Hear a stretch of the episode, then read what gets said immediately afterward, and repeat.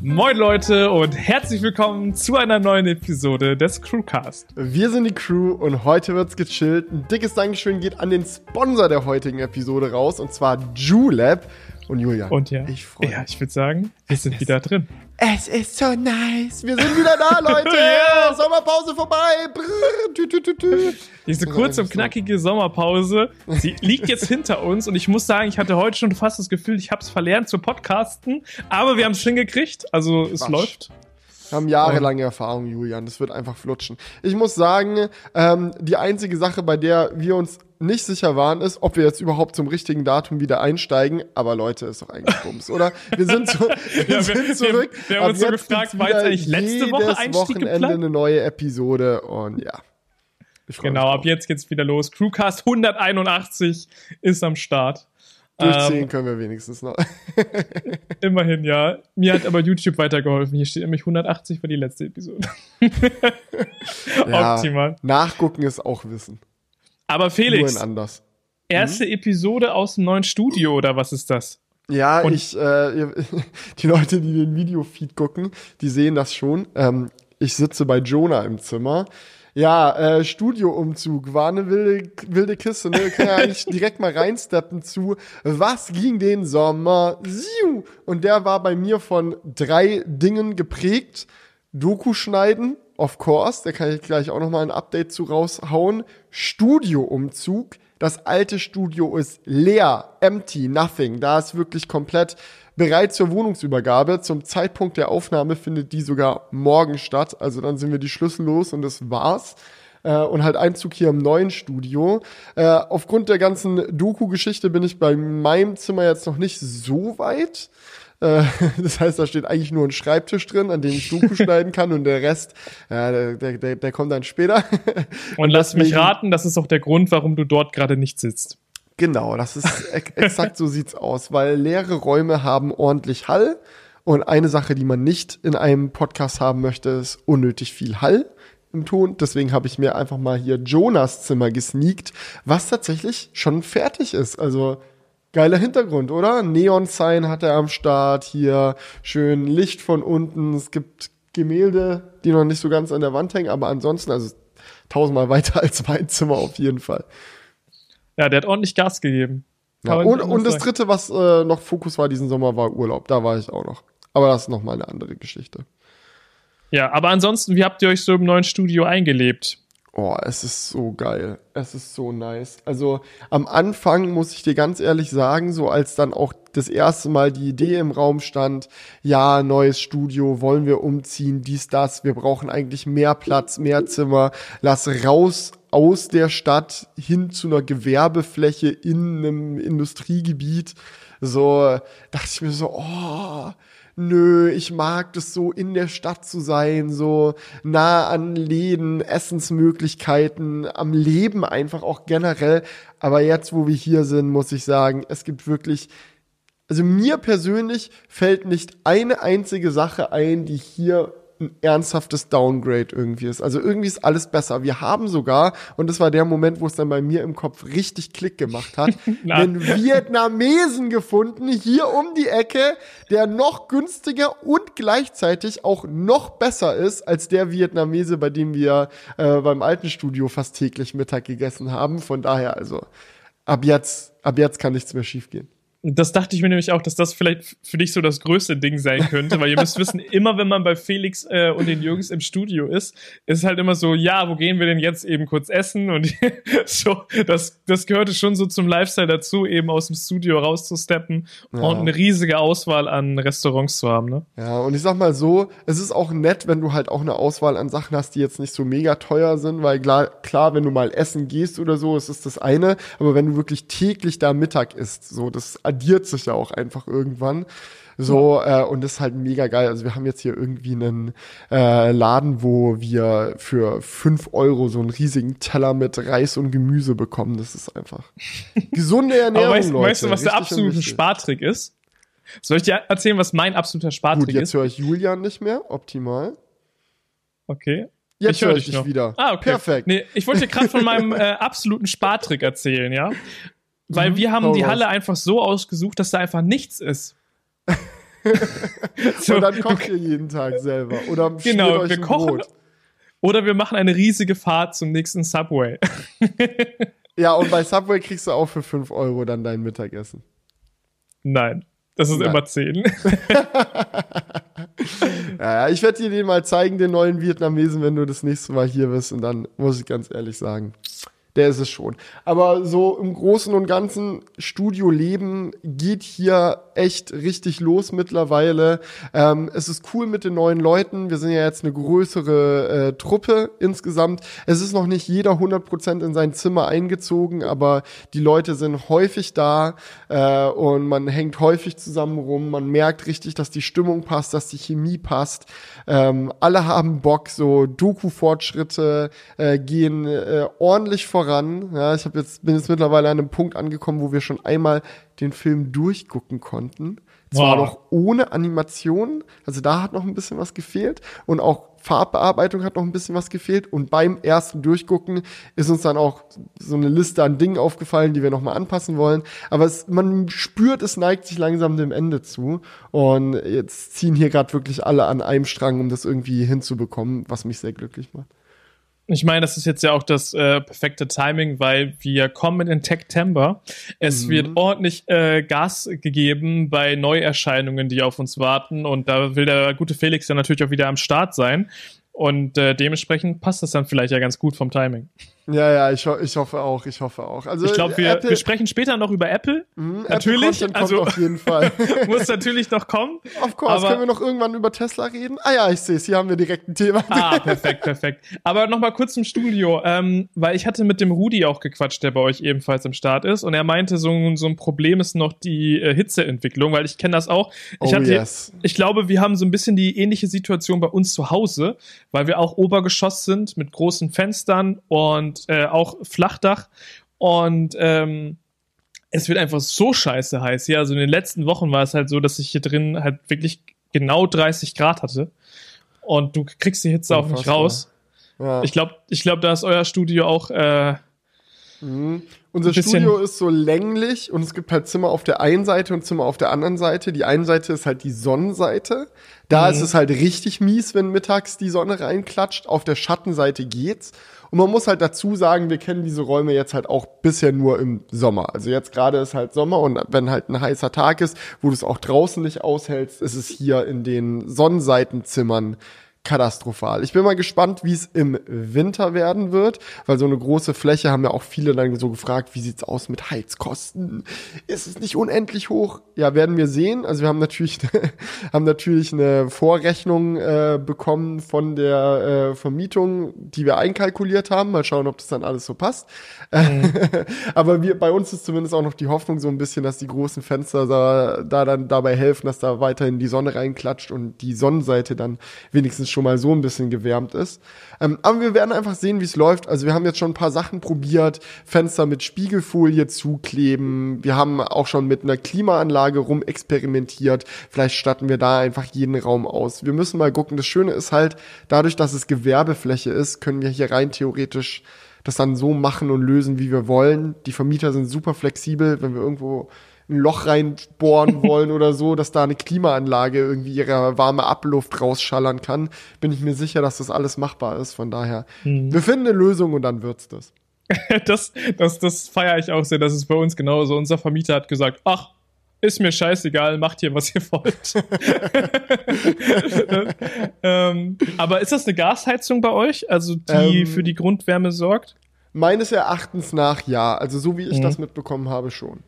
Ja, okay, weil äh, das ist bei uns in der Halle auch so, das äh, wird, also gerade in der Halle ist halt das Problem, du hast halt dreihundert Quadratmeter eine Fläche, ne? Bei euch kann sich die Wärme ja noch ein bisschen besser hei- äh, halten, einfach dadurch, weil ihr mehrere Räume habt und die Räume auch normal hohe Decken haben, sage ich jetzt mal. Bei uns mhm. pufft die ganze Wärme einfach in diesen Dachstuhl rein, das ist ja alles frei und äh, das ist tatsächlich, äh, könnte ein ziemliches Problem werden im Winter, müssen wir echt mal gucken.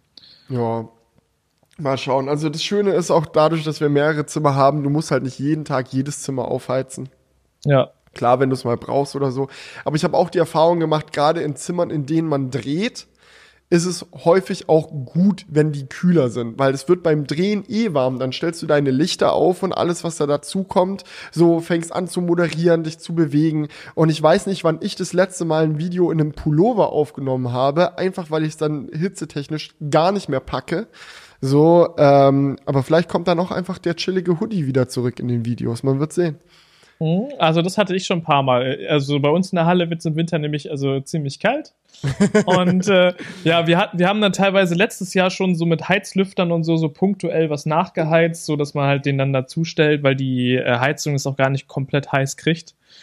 Aber ja, yeah, we will see. Das ja. ist etwas, was wir in diesem Podcast nicht lösen können, leider. Ja, aber Julian, erzähl mal, was ging deinen Sommer so? Ja, also ich habe äh, mit äh, zwei Kollegen von mir so einen kleinen Jungstrip gemacht. Wir waren in äh, Holland. Und nein, wir haben da nicht die kompletten Johnny durchgezogen, sondern wir waren tatsächlich so richtig ähm, vernünftig in einem Wald, haben uns da so eine Hütte im Wald geholt und haben so übel die Allmann-Session da gemacht, das muss man schon sagen. Also ich fand's mega geil, aber der ein oder andere wird sich wahrscheinlich auch bei meiner Insta-Story gedacht haben, Jungs, was läuft denn bei euch verkehrt? Was hat man in der Insta-Story gesehen? Äh, ja, wir haben da halt Brettspiele gespielt und du musst dir vorstellen, das ist richtig eskaliert. Ähm, wir haben in diesem Wald gehockt, in dieser Hütte, hatten so einen übel geilen großen Tisch. Das war uns bei der Buchung auch sehr wichtig, dass da ein großer Tisch vorhanden ist. Und da, und da haben wir halt wirklich äh, den ganzen Tag lang Brettspiele gespielt, sind gewandert und äh, sind nicht auf dumme Gedanken gekommen. Also, also ich finde, das klingt sehr vernünftig. Richtig und yeah. richtig. Also wenn man halt mal wirklich, das habe ich jetzt auch gemerkt, dass einfach, glaube ich, der Unterschied auch immer so ein bisschen ist, wie doll man halt normalerweise im Alltag auch irgendwie sich äh, zerarbeitet. So, also gibt's einfach die Leute, die wollen den Urlaub nutzen, um richtig Action zu machen. So, da darf keine langweilige Sekunde sein, da muss durchgeklatscht werden und hier möglichst viel, bla bla bla. Aber manchmal braucht man halt auch einfach ein bisschen Ruhe und Entspannung in guter Gesellschaft, um zu regenerieren. Und ich finde, Wandern und Brettspiele mit guten Freunden, das klingt auf jeden Fall danach. Ja, wir haben sogar Wildschweine in freier Natur gesehen. Nein. Äh, ja. Oh. Ja, also ich muss sagen, da hatte ich schon ein bisschen Schiss, muss ich dir ja, Wildschweine, weil das, Wildschweine das war, kann man nicht mit, sollte man nicht mit scherzen eigentlich. Ich weiß nicht, ob du die schon mal in freier Wildbahn gesehen hast, aber bei uns war es sogar mit, mit Kindern. Also es waren so neun Stück oder so. Oh. Also mit, äh, wie heißen die? Ferkel. Ja. Oder? Nein. Nein, die heißen Doch. nicht Ferkel. Nein, heißen nein, nein, nein. Heißen die nicht Wildferkel dann? Nee, die, die heißen... Die Säuglinge waren's. Ah, Frischlinge heißen die, glaube ich, oder? Nein. Nein. Julian, dein Försterwissen ist gefragt. Du kannst doch jetzt also, nicht... Also nee. Die Gruppe heißt Rotte, das weiß ich. Also eine Gruppe Wildschweine heißt Rotte. Okay. Nee, ich kann mich dran erinnern, ich hatte mal als Kind, weil ich ja auch äh, in der Nähe von einem Wald äh, aufgewachsen bin. Ja, Frischlinge heißen die tatsächlich. Kindergarten oder Grundschule hatten wir, glaube ich, so eine Wanderung durch den Wald, wo uns dann auch die aufwachsenden Wildschweine näher gebracht wurden. Da haben wir auch gesagt, gerade wenn die Kinder haben, sehr vorsichtig sein, mhm. die verstehen da gar keinen Spaß. Genau, das hatte ich auch noch im Kopf und dann habe ich die halt gesehen in so einem riesigen Pulk und ich dachte mir, das ist genau das, was damals gemeint wurde, wo es gefährlich wird. Da hat was geklingelt bei dir. Moment, ich erinnere mich noch. Genau. Und äh, da ist aber nichts passiert, alles gut. Okay, ja. Naja, wir haben bei uns im Urlaub, haben wir hauptsächlich mit Wespen und Hornissen dann gekämpft. Ja, also die war natürlich war, auch am Start, klar. Of course. Wir hatten immer so ein Opferglas mit so ein bisschen äh, Marmelade drin, was Geil. dann halt immer so, so vor die Tür gestellt wurde, damit ich nicht reinkomme. Aber es hat natürlich nicht funktioniert. Es hat nur dafür gesorgt, dass noch mehr von den Viechern vor der Tür gewartet haben. Genau, also und die kamen dann irgendwie auch rein natürlich, also ja. Ja. Egal. Aber ja, war sehr nice. Also es war nur drei Stunden von Münster entfernt, entspannt kurz hinfahren, im, im Wald chillen eine Woche, wieder zurückkommen, war wirklich, also entspannt trifft es halt hundert Prozent. Na, geil. Macht man eigentlich, glaube ich, auch viel zu selten, einfach mal in der Nähe Urlaub machen. Ja, ja ganz ehrlich, man muss gar nicht immer so weit wegfahren. So. Ja, Währenddessen bei uns, wir sind nach Italien gefahren und zwar so weit weg in Italien, dass wir zwei Fahrtage hin und zwei Fahrtage zurück hatten. Also wir sind vier Tage insgesamt nur gefahren. Einfach perfekt. Nee, ich muss ganz ehrlich sagen, hat trotzdem Spaß gemacht. Ich liebe Autofahren und auch die Travel-Tage waren für mich Urlaub. Ähm, aber trotzdem, klar, da, die Zeit muss man ja auch erstmal einplanen und sich noch zusätzlich nehmen, ne? Und wenn man einfach einen, einen chilligen Ort auch in der Nähe findet, so kann das auch einfach den ganzen Urlaub ein bisschen relaxen. Ja, definitiv. Ich habe vor, äh, mit meiner Freundin noch mal so drei Tage in die äh, Sächs- sächsische Schweiz zu fahren. Ja, yeah, sehr gut. Da wollte ich schon immer mal hin. Äh, das, das steht jetzt noch für die nächsten Wochen auf, die, auf der To-Do-Liste. Berichte ich auch gerne mal von. Also das letzte Mal, wo ich da war, ist sie noch nicht abgebrannt gewesen. Da war sie sehr hübsch. Wie viel mhm. von ihr noch da ist, kann ich dir jetzt nicht sagen. Ja, ich weiß auch nicht, wie, wie äh, das da brandtechnisch eskaliert ist, aber wir werden es einfach mal sehen. Ja. Hm, mal gucken. Ja, ja. Aber ansonsten, wie gesagt, Sächsische Schweiz, sehr, sehr geil. Italien auch sehr geil. Also mir hat es viel Spaß gemacht.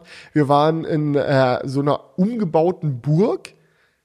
Das war super verrückt. Das ist einfach so ein äh, so ein Dude, der halt irgendwie an diese alte Burg gekommen ist und sich gedacht hat, so ein Haufen Steine mitten in den italienischen Bergen, was mache ich damit? Ah geil, ich baue ein Airbnb draus. Und hat es dann halt entkernt so und innen komplett neu, dann eine chillige Wohnung reingebaut, äh, ein Jacuzzi daran, Ladesäule für E-Autos, was ich richtig geil fand. ähm, das äh, also wussten wir auch nicht, bevor wir gekommen sind. Das war dann einfach die nette Überraschung. Überraschung noch, dass es da noch Gratisstrom gab und halt mitten in den Bergen.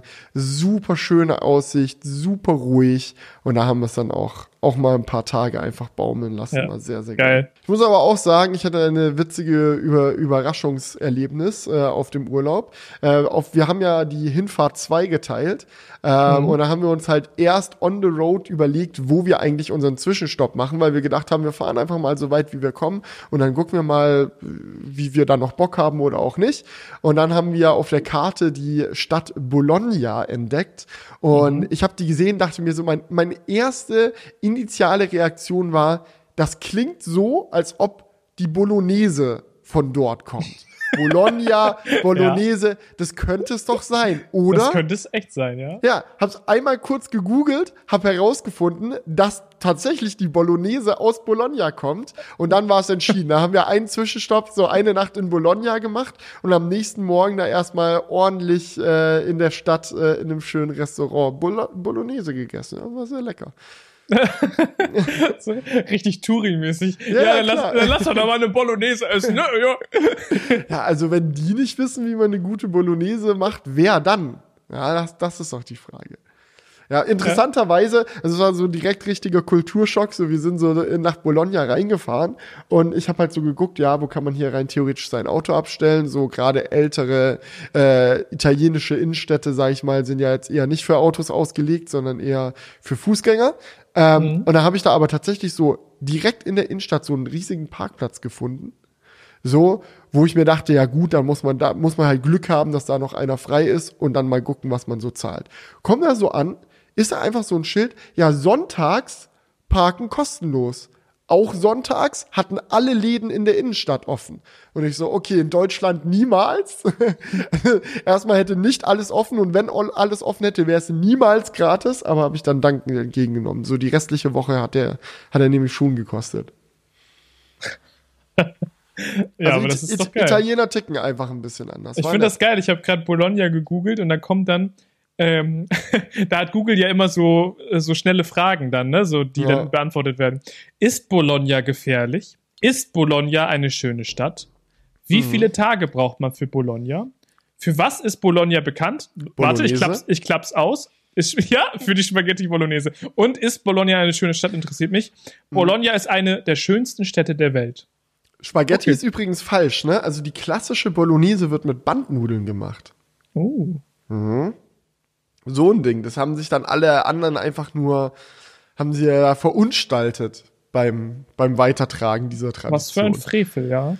Ja, außerdem ist Bologna bekannt für den äh, großen Hit der österreichischen Band Wanda. Wir waren zusammen okay. nämlich mit, äh, mit Anita dort, äh, dort unterwegs und ähm, ja, die hat uns dann direkt mal dieses, dieses Lied zukommen lassen. Und das war das war sehr witzig. So, wir haben das angemacht und die die ersten Worte, die da aus den Lautsprechern geschallert kamen, waren: Ich kann sicher nicht mit meiner Cousine schlafen, obwohl ich gerne würde, aber ich trau mich nicht. Und ich so, das ist ein Hit. Direkt auf YouTube geguckt, irgendwie mehrere Millionen Views, bekanntestes Lied über Bologna überhaupt. Und dann haben wir so, okay, passt. Ja, früher waren die Songtexte tatsächlich dann nochmal ein bisschen anders. Ich glaube, das ist gar nicht so alt. Wanda Bologna. Ja, das muss ich jetzt... Vor sieben Jahren, also auf YouTube hochgeladen. Ja, ja. ja. Okay, alles klar, passt. ja. Alles klar. Mhm. Okay, ja, aber dann haben wir doch im Krewkast auch mal den wichtigen Part ähm, abgefrühstückt, über Bologna zu sprechen. Dann ist das jetzt auch für alle mal, für alle Zeit geklärt. Mhm. Ähm, da habt ihr jetzt auch wichtige Insights dann nochmal erhalten. Ja. Ja, aber das so, war so der Sommer, oder? Ja, ein bisschen, ein bisschen chillen, ein bisschen hasseln. Also wir haben auch im, in Italien dann äh, den Laptop-Club an den Start gebracht, ein bisschen Social-Media-Camp gemacht, gemeinsam Reels produziert, Tipps ausgetauscht. Das war irgendwie, war, war, war eine schöne, schöne Zeit. Hat, hat Spaß gemacht. Und jetzt bin ich wieder back. Jetzt sind wir hier im neuen Studio. Jetzt wird Doku durchgehasselt. Und iPhones kommen ja auch, habe ich gehört. Eventuell. iPhone, iPhones äh, kommen auch, ja. Mhm. Ja, aber darüber später vielleicht. Äh, lass mal erstmal noch ein kleines Thema ansprechen, wo ich mal, wo mich mal deine Meinung zu interessiert. Da haben wir schon, vorhin schon gefragt, ist hier irgendwo Tesla auf der Themenliste? Natürlich ist Tesla auf der Themenliste, Leute. Ihr hört den Krewkast. Ähm. ja, hier, hier steht in der Themenliste Tesla entfernt Features. Und da bin ich mal ja. sehr äh, gespannt, weil mir ist noch nicht aufgefallen, dass bei meinem Tesla ein Feature entfernt wurde. Ja, das ist ja immer so das eine, also so, dass bei neu ausgelieferten Autos dann irgendwelche Sachen weggespart werden oder so, oder generell bei Produkten kennt man das ja, dass die sich mit der Zeit einfach wandeln. Apple hat ja auch irgendwann gesagt, ja, Ladekabel machen wir nicht mehr, und ähm, Tesla hat diesen Schritt vor ein paar Monaten auch gesagt, äh, gemacht und gesagt, ja, Ladekabel ist jetzt nicht mehr dabei bei uns. So, ich glaube, ein A C-Kabel geben sie dir noch mit, aber so dieser Steckdosen-Wall-Adapter, so musst du halt dazu kaufen, wenn du ihn haben willst. Ähm, aber was jetzt an diesem neuen Fall so besonders ist, ist, dass sie auch Features wegnehmen von Autos, die bereits verkauft wurden. Und mein Auto ist tatsächlich auch davon betroffen. Es geht um Folgendes. Der Tesla Autopilot ähm, hat ja früher, um zu funktionieren, acht Kameras und einen Radarsensor nach vorne benutzt, ähm, der halt einfach auch in Sicht, in schwierigen Sichtbedingungen wie Regen oder Nebel oder sonst irgendwas ähm, dafür gesorgt hat, dass man halt mit Sicherheit sagen kann, wie weit vor einem noch irgendwie andere Autos fahren oder Wände entgegenkommen oder sonst irgendwie was. Ähm, und letztes Jahr hat Tesla dann sich dazu entschlossen, dieses, äh, diesen Radarsensor wegzusparen. Ähm, Es gibt da verschiedene Sichtweisen. Manche sagen, der war einfach zu teuer, Lieferengpässe. Sie wollten den nicht mehr. Tesla selbst sagt natürlich, sie wollten ihn rausnehmen, um den Autopilot zu verbessern, weil der Radarsensor mit seinen ganzen Informationen, die sehr viel besseren Informationen der Kameras, vor unf- äh, verfälscht hat. Ja, wenn, der, wenn die Kamera sagt, ich weiß genau, dass das Auto vor mir zehn Meter entfernt ist, und der Radarsensor sagt, es sind aber neun, wem traust du dann? Das ist, sorgt ja nur für Verwirrung. Also besser Sensor ausbauen, und dann haben wir nur noch eine Zahl, und die stimmt auf jeden Fall immer. So, das ist so die, die Tesla-Herangehensweise dann an der Stelle gewesen. Ähm, tatsächlich funktioniert dieses Autopilot-System, das nur auf Kameras basiert ist, erstaunlich gut. Nichtsdestotrotz hat es aber auch ein paar Einschränkungen. Und dazu gehört zum Beispiel, dass die ähm, Distanz, die man zum Vordermann haben kann, wenn man mit Tempomat oder Autopilot fährt, ähm, höher ist bei Tesla Vision Autos. Also du kannst nicht mehr ganz so nah ran. Ähm, und äh, die Höchstgeschwindigkeit ist nicht mehr hundertfünfzig Kilometer pro Stunde, sondern hundertvierzig. Und genau dieses System, Tesla Vision, wird jetzt halt auf alle Autos gepusht, ob die einen Radarsensor haben oder nicht. Das heißt, mein Auto mit Radarsensor, das ich vielleicht vor drei Jahren mit dem Wissen gekauft habe, dass ich damit hundertfünfzig Kilometer pro Stunde mit meinem Tempomat fahren kann, wird dem nächsten Update bekommen, und dann kann es nur noch hundertvierzig Kilometer pro Stunde fahren. Und ich weiß nicht, also ich, ich find's, ich find's schwierig. Ja, natürlich, also immer halt etwas wegzunehmen, was halt vorher äh, Standard war und wofür man Geld bezahlt hat, das ist halt, das ist halt wirklich frech. Ich meine, das gab es ja bei den Model S damals auch, meine ich, mit den mit dem Ladegeschwindigkeiten oder irgendwie, irgendwie was mhm. war da ja auch, dass sie dann die Ladegeschwindigkeiten gedrosselt haben im Nachhinein. Ja, wenn dein Akku ein gewisses Alter erreicht hat, so zum Schutz, oder wie Apple dann bei gewissen äh, äh, iPhones mit älteren Akkus dann auch die Prozessorgeschwindigkeit gedrosselt hat. Also ist jetzt nicht zum ersten Mal, dass man sowas generell sieht. Aber ja, selbst wenn ich halt jetzt vor drei Jahren mein Model drei gekauft hätte und keine Ahnung, hundert Kilometer damit gefahren wäre und die restliche Zeit hätte es in der Garage rumgestanden. Also wenn es quasi immer noch ein brandneues Auto wäre, kriegst trotzdem dieses Feature weggenommen. Also das ist dann an der Front schon nochmal was anderes. Ja, genau. Also das eine kann man halt äh, verargumentieren mit, yo, ähm, das ist halt für deinen eigenen Schutz sozusagen, für den Akku, dass er halt länger lebt. Ähm, selbst das finde ich halt noch ein bisschen kritisch, aber das ist halt jetzt so der Punkt, wo es halt einfach nur eine Willkür von Tesla ist, weil die sagen, ja, wir, wir stellen jetzt halt unser System um und deswegen bekommst du das Update, das soll alles einheitlich sein, let's go. Oder? Ja. Mehr ist es doch nicht. Ja, ja, im Endeffekt schon. Also sie, gerade Tesla Vision und diese ganzen Full-Self-Driving-Geschichten und so, Tesla baut da ja massiv auf die Daten, die sie aus den Flotten ziehen können. Und sie wollen halt, wenn sie Daten aus den Flotten ziehen, dass die Flotte möglichst einheitlich sich verhält. Und ja, es bringt ihnen nichts, äh, Daten von Autos zu ziehen, die sich auf den Radarsensor verlassen, wenn sie selbst in ihrem teuersten Model S Plaid keine Radarsensoren mehr verbauen. Bauen. Deswegen sagen sie halt, ja, wir stellen jetzt alles auf unser neues, besseres System um. Und ich sag mal so, in U S A und den allermeisten Ländern der Welt ist es dann wahrscheinlich eh scheißegal, weil du eh nirgendwo über hundertvierzig Kilometer pro Stunde fahren darfst. Aber in Deutschland nervt es mich schon, zumal der Autopilot ähm, ja auch den Tempomaten macht. Also man kann bei Tesla sowieso bisher nicht über hundertfünfzig Kilometer pro Stunde mit dem Tempomat fahren. So, weil das halt an das Autopilot-System gekoppelt ist und in Zukunft halt nur hundertvierzig. So, dann denke ich mir auch so, hm, is it even a Tempomat anymore? Ja, nee, das verstehe ich absolut.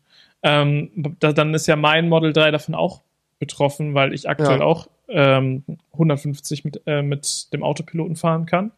Und ich glaube aber nicht, dass es, dass es für, für Tesla nur das Ding ist, dass die Autos einheitlich sein sollen. Ich glaube, das ist auch ein Punkt, aber ich denke auch, dass es eine ne Kostenfrage ist, oder? Weil wenn man diese Autos äh, weiterhin mit Software beliefert, ist es doch sicherlich auch günstiger, wenn man die Software nur noch auf Tesla Vision dann aus, auslegen muss. Bestimmt, ja. Es macht es auf jeden Fall einfacher. Und wenn es einfacher ist, ist es günstiger, ja. Genau. Also, ja, das, ja, es ist halt typisch Tesla. Aber auf der anderen Seite wirst du wahrscheinlich trotzdem irgendwann, du, man könnte ja auch sagen, man macht das Update einfach nicht. Aber ah, du willst ja, will, und dann kommt ein Christmas-Update und auf einmal ist irgendwie ein neues Spiel in der Gamebox oder irgendwie, es gibt neue Furzgeräusche für den Furzmodus und dann haben sie mich wieder. Genau. Ja, und dann, dann, dann ist dir der Furzmodus natürlich trotzdem wichtiger. Hä? Dann ist dir der Furzmodus natürlich wichtiger. Auf jeden Fall. Ja. Und auch Sicherheit. Ich meine, es ist ja so, also bei jedem Gerät, das regelmäßig Updates bekommt, willst du ja eigentlich immer auf der aktuellsten Version sein, alleine schon aus Sicherheitsgründen. So, damit die Stabilität vom System stimmt, dass irgendwelche Lücken, die im System sind, die vielleicht für Hacker interessant sind, dass die immer so geschlossen wie möglich sind. Also ich finde es immer schwierig, dann absichtlich alte Versionen zu benutzen. Ja, das stimmt natürlich. Aber wenn einen das halt wirklich nervt, kann ich das schon verstehen, dass ja. man sagt, ich, ich date jetzt nicht ab. Ich date jetzt nicht ab, weil, weil äh, ich da nicht über hundertfünfzig mit dem, Auto, mit dem Tempomaten fahren ja, kann. Und irgendwann funktioniert dein Auto dann nicht mehr am Supercharger, wenn du nicht die neueste Version hast. Dann ja, kommt, dann, bestimmt, dann dann kommt bestimmt genau so ein Ding. Genau ja. so ein Ding. Aber wo wir noch bei Tesla sind, es gibt jetzt eine weitere Tesla-News. Es gibt nämlich auch das Model Y Standard-Range jetzt in Deutschland zu kaufen. Mhm, ich habe es hier gerade mal offen. Das kostet äh, vierundfünfzigtausend Euro rund. Und äh, ja, das, das reiht sich jetzt folgendermaßen ins Line-Up ein. Also bisher gab es ja nur das Long-Range Model Y oder das äh, Model Y Performance. Und jetzt gibt es halt auch genau wie beim Model drei denselben Aufbau in drei Stufen. Und das Model Y Standard Range kostet vierundfünfzigtausend, das äh, Long Range ähm, siebenundfünfzigtausend und dann das Performance fünfundsechzigtausendfünfhundert. Also da gibt es dann zwei Steps. Ist aber ziemlich close, ne? Es sind nur dreitausend ja, Euro Unterschied. Ja, und du, du kriegst halt weniger Reichweite. Gut, nicht so viel weniger. Ich habe die Zahl gerade nicht im Kopf, aber ich glaube hundert Kilometer weniger Reichweite. Also was Tesla das selbst ist angibt, so ist halt vierhundertdreißig zu fünfhundertdreißig, also hundert ja. Kilometer. Ja, also so zwanzig Prozent weniger Reichweite ungefähr, aber wahrscheinlich dann auch mit einem Akkutyp, den man einfacher vollladen kann. Also ist der reale Alltagsunterschied nicht ganz so schlimm. Ähm, aber ja, zwanzig Prozent weniger Reichweite und fünfzig Prozent weniger Motoren, ne? Also halt Hinterradantrieb statt Allrad. Ja, so. Also das finde ich schon krass, weil genau dieser Unterschied ist ja beim äh, Model drei zehntausend Euro wert, ne? Also das Model drei Standard Range kostet fünfzigtausend Euro und das Long Range kostet sechzigtausend Euro. Also da machen sie zehntausend Euro Differenz. Obwohl das eigentlich der gleiche Unterschied ist, nämlich auch hundert Kilometer W L T P-Unterschied und die Motoren. Ja. Ich glaube, sie wissen ganz genau, dass viele Leute das Model Y haben wollen und wenn sie den Leuten eine Option geben, viertausend Euro weniger für ihr Model Y zu zahlen, wird es viele Leute geben, die diese Option dankend entgegennehmen. Ob sich dann lohnt, dieses Fahrzeug zu nehmen oder ob man dann nicht einfach den Aufpreis zahlen sollte, das ist dann eine andere Diskussion. Ich glaube schon, aber jeder aber dann ist das Model Y jetzt auch teurer geworden, ne? Weil es war doch vorher genauso teuer wie das Model drei. Das Model Y? Ja, gab es nicht den Moment, dass, dass das Model Y und das Model drei beide fünfzigtausend gekostet haben? Das Oder versehe ich mich das da? Weiß ich, das weiß ich nicht mehr auswendig, ehrlich gesagt. Na, es ist, ist, schon, so, ist schon so oft was getan. Es, in dem ist, es ist doch auch, im Endeffekt. Ja, kann aber Leute, ich, ich kann euch einfach nur aus dem besten Gewissen sagen, der kleine Akku reicht hundert Prozent. Es ist, es ist günst, es ist etwas günstiger, gut, beim Model Y jetzt nicht so viel günstiger, aber es ist auch besser für die Umwelt, wenn ihr einen kleineren Akku benutzt. Ich bin ja, ich glaube, ich hatte es schon erzählt, mit meinem Model drei, dem kleinen Akku, nach Stockholm gefahren, zwölfhundert Kilometer, es war gar kein Abfuck und ich glaube, mit einem Long-Range-Modell wären wir vielleicht eine halbe Stunde früher angekommen und dann überlegt man sich, ist es das dann für diesen Urlaub wirklich notwendig, dass man eine halbe Stunde ja. früher ankommt? Man, Nein, lädt, halt, man lädt halt auch ein bisschen schneller mit dem Long-Range, ne? Also die, ja. die Ladegeschwindigkeit ist nochmal höher. Ich, also ich sag mal so, ich glaube, du hast recht mit der Aussage, dass man es nicht braucht, aber ich glaube nicht, dass es ein unsinniges Produkt ist, das Tesla jetzt gar nicht erst anbieten sollte. Es ist nur so, wenn du wenn du eh nicht Geld bis zum Kacken hast, sag ich mal, dann, dann ist es, kann es durchaus eine sehr effektive Art und Weise sein, Geld zu sparen, ohne wirkliche Einbußen in der Alltagstauglichkeit machen zu müssen. Ja, gut, man muss bei Tesla dazu sagen, es ist ein Luxusprodukt, ne? Es ist jetzt auch, das darf man sich, das darf man wirklich nicht vergessen, ne? Weil man tut dann immer auch so, yo, es ist halt so ein ökologisches Auto und dies und das. Es ist im Endeffekt ein Luxusprodukt. Und deswegen kann ich mir vorstellen, dass dann einige sagen so, jo, wenn ich mir diesen Luxus gönne, dann möchte ich aber auch den großen Akku. Aber wenn man mal rein ökologisch so ein bisschen auf dieses Auto schaut, dann macht es mehr Sinn, ähm, sich das Geld zu sparen, den kleineren Akku zu nehmen. Wir haben ak- aktuell so eine Situation, dass wir äh, eine riesige Nachfrage nach Batterien haben. Und wenn du einfach einen kleineren Akku nutzt, dann können dadurch mehr Elektroautos gebaut werden, was generell einfach gut ist, für dich günstiger ist, vollkommen ausreicht. Deswegen kauft euch den kleinen Akku. Was Julian gesagt hat. Genau. Oder das Performance, das macht sau viel Spaß. Ach, okay. Bevor wir die Diskussion anfangen. Da ist auch der große Akku drin. Aber bevor die Diskussion jetzt hier gleich komplett eskaliert, würde ich sagen, hauen wir erstmal noch kurz ein dickes Dankeschön an den Sponsor der heutigen Episode raus. Und zwar ist das Julep, unser Podcast-Hoster. Genau, wir haben euch ja schon in der Vergangenheit erzählt oder euch auf unsere Reise mitgenommen, wie wir den Hoster im Hintergrund geändert haben. Da bekommt man als Zuschauer nicht so viel mit, aber das ist quasi der Dienst, wo der Podcast hochgeladen wird, worüber er verteilt wird an die ganzen verschiedenen Streaming-Dienste wie Spotify, Apple Music und Co. Uns gibt's auch auf Spotify? Das ist ja krass. Ja, aber ich glaube, erst seitdem wir auf äh, Julep gewechselt sind, oder? Nein, gab es schon immer. Aber wir haben euch erzählt, was so ein Podcast-Hoster macht. Und in der heutigen Episode wollen wir nochmal drauf eingehen, wie ein solcher Podcast-Hoster für euch halt auch die Vermarktung übernehmen kann. Ja. Ähm, bei Julep gibt's da verschiedene Sachen, äh, verschiedene Komponenten, sag ich mal. Auf der einen Seite die technische Komponente, weil man da verschiedene Möglichkeiten hat, Werbeblocks in seinen Podcast zu integrieren. Aber Julep hat auch einen eigenen Marktplatz für Kooperationen explizit für Podcaster.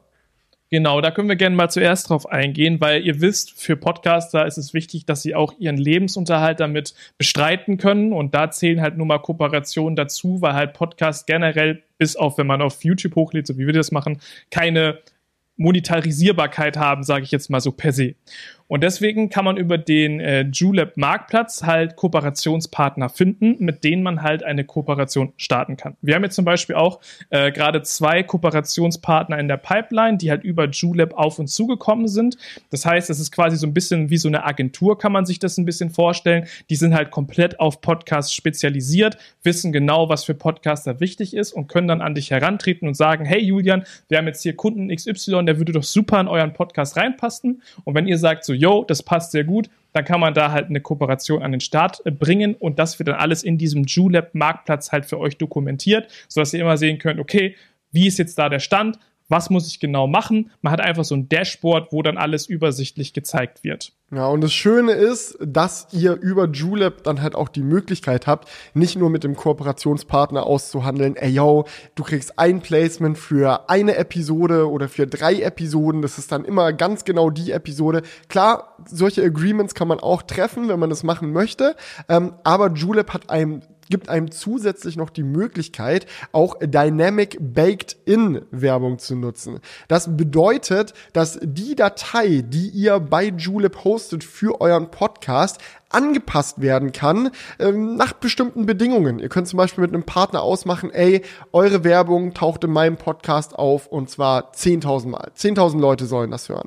Dann ist, hat man eine schöne Möglichkeit, genau einen Preis für die Integration festzumachen, und wenn ihr zum Beispiel zwei Episoden raushaut, die jeweils siebentausend Hörer haben, nehmen wir das mal an, dann habt ihr ja insgesamt vierzehntausend, aber Dynamic Baked-in kann halt dann dafür sorgen, dass nur zehntausend Leute die Werbung ausgespielt gespielt bekommen, und danach ist sie wieder draußen, und ihr müsst nicht eine Datei neu rendern, neu hochladen oder so, sondern das passiert dann alles im Hintergrund.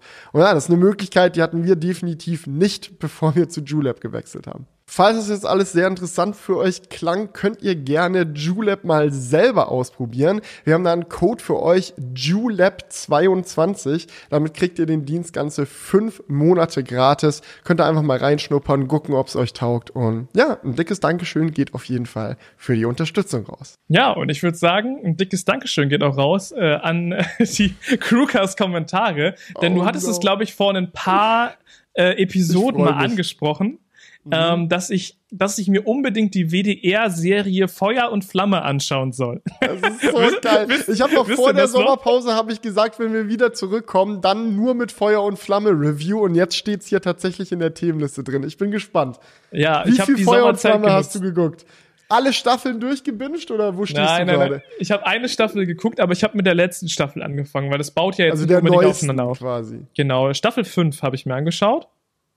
Und um das nochmal kurz zu erklären, was Feuer und Flamme ist, das ist eine Serie, bei der ähm, ja, eine, ein Feuer, ein Feuerwehralltag quasi abgebildet wird. Also es geht da um ähm, Bochum und Gelsenkirchen. Ähm, da wird einfach so... Ja, da wird, werden die Feuerwehrleute und die Rettungssanitäter bei ihrer Arbeit begleitet. Das ist auch eine Berufsfeuerwehr, und ich fand es wirklich mega spannend, das einfach mal so zu sehen, weil es ja dann auch tatsächlich ernsthafte Fälle sind, die da gezeigt werden. Ich habe ja schon erzählt, dass ich ähm, Grey's Anatomy oder Seattle Firefighters oder sowas äh, abgefeiert habe, und das ist natürlich alles komplett geskriptet. Das ist dann immer sehr krass, sehr krasse Fälle, alles komplett Drama, durchgeskriptet, so, das, das hookt natürlich mehr von der Story, weil äh, so krasse Sachen passieren dann in Realität wahrscheinlich eher selten.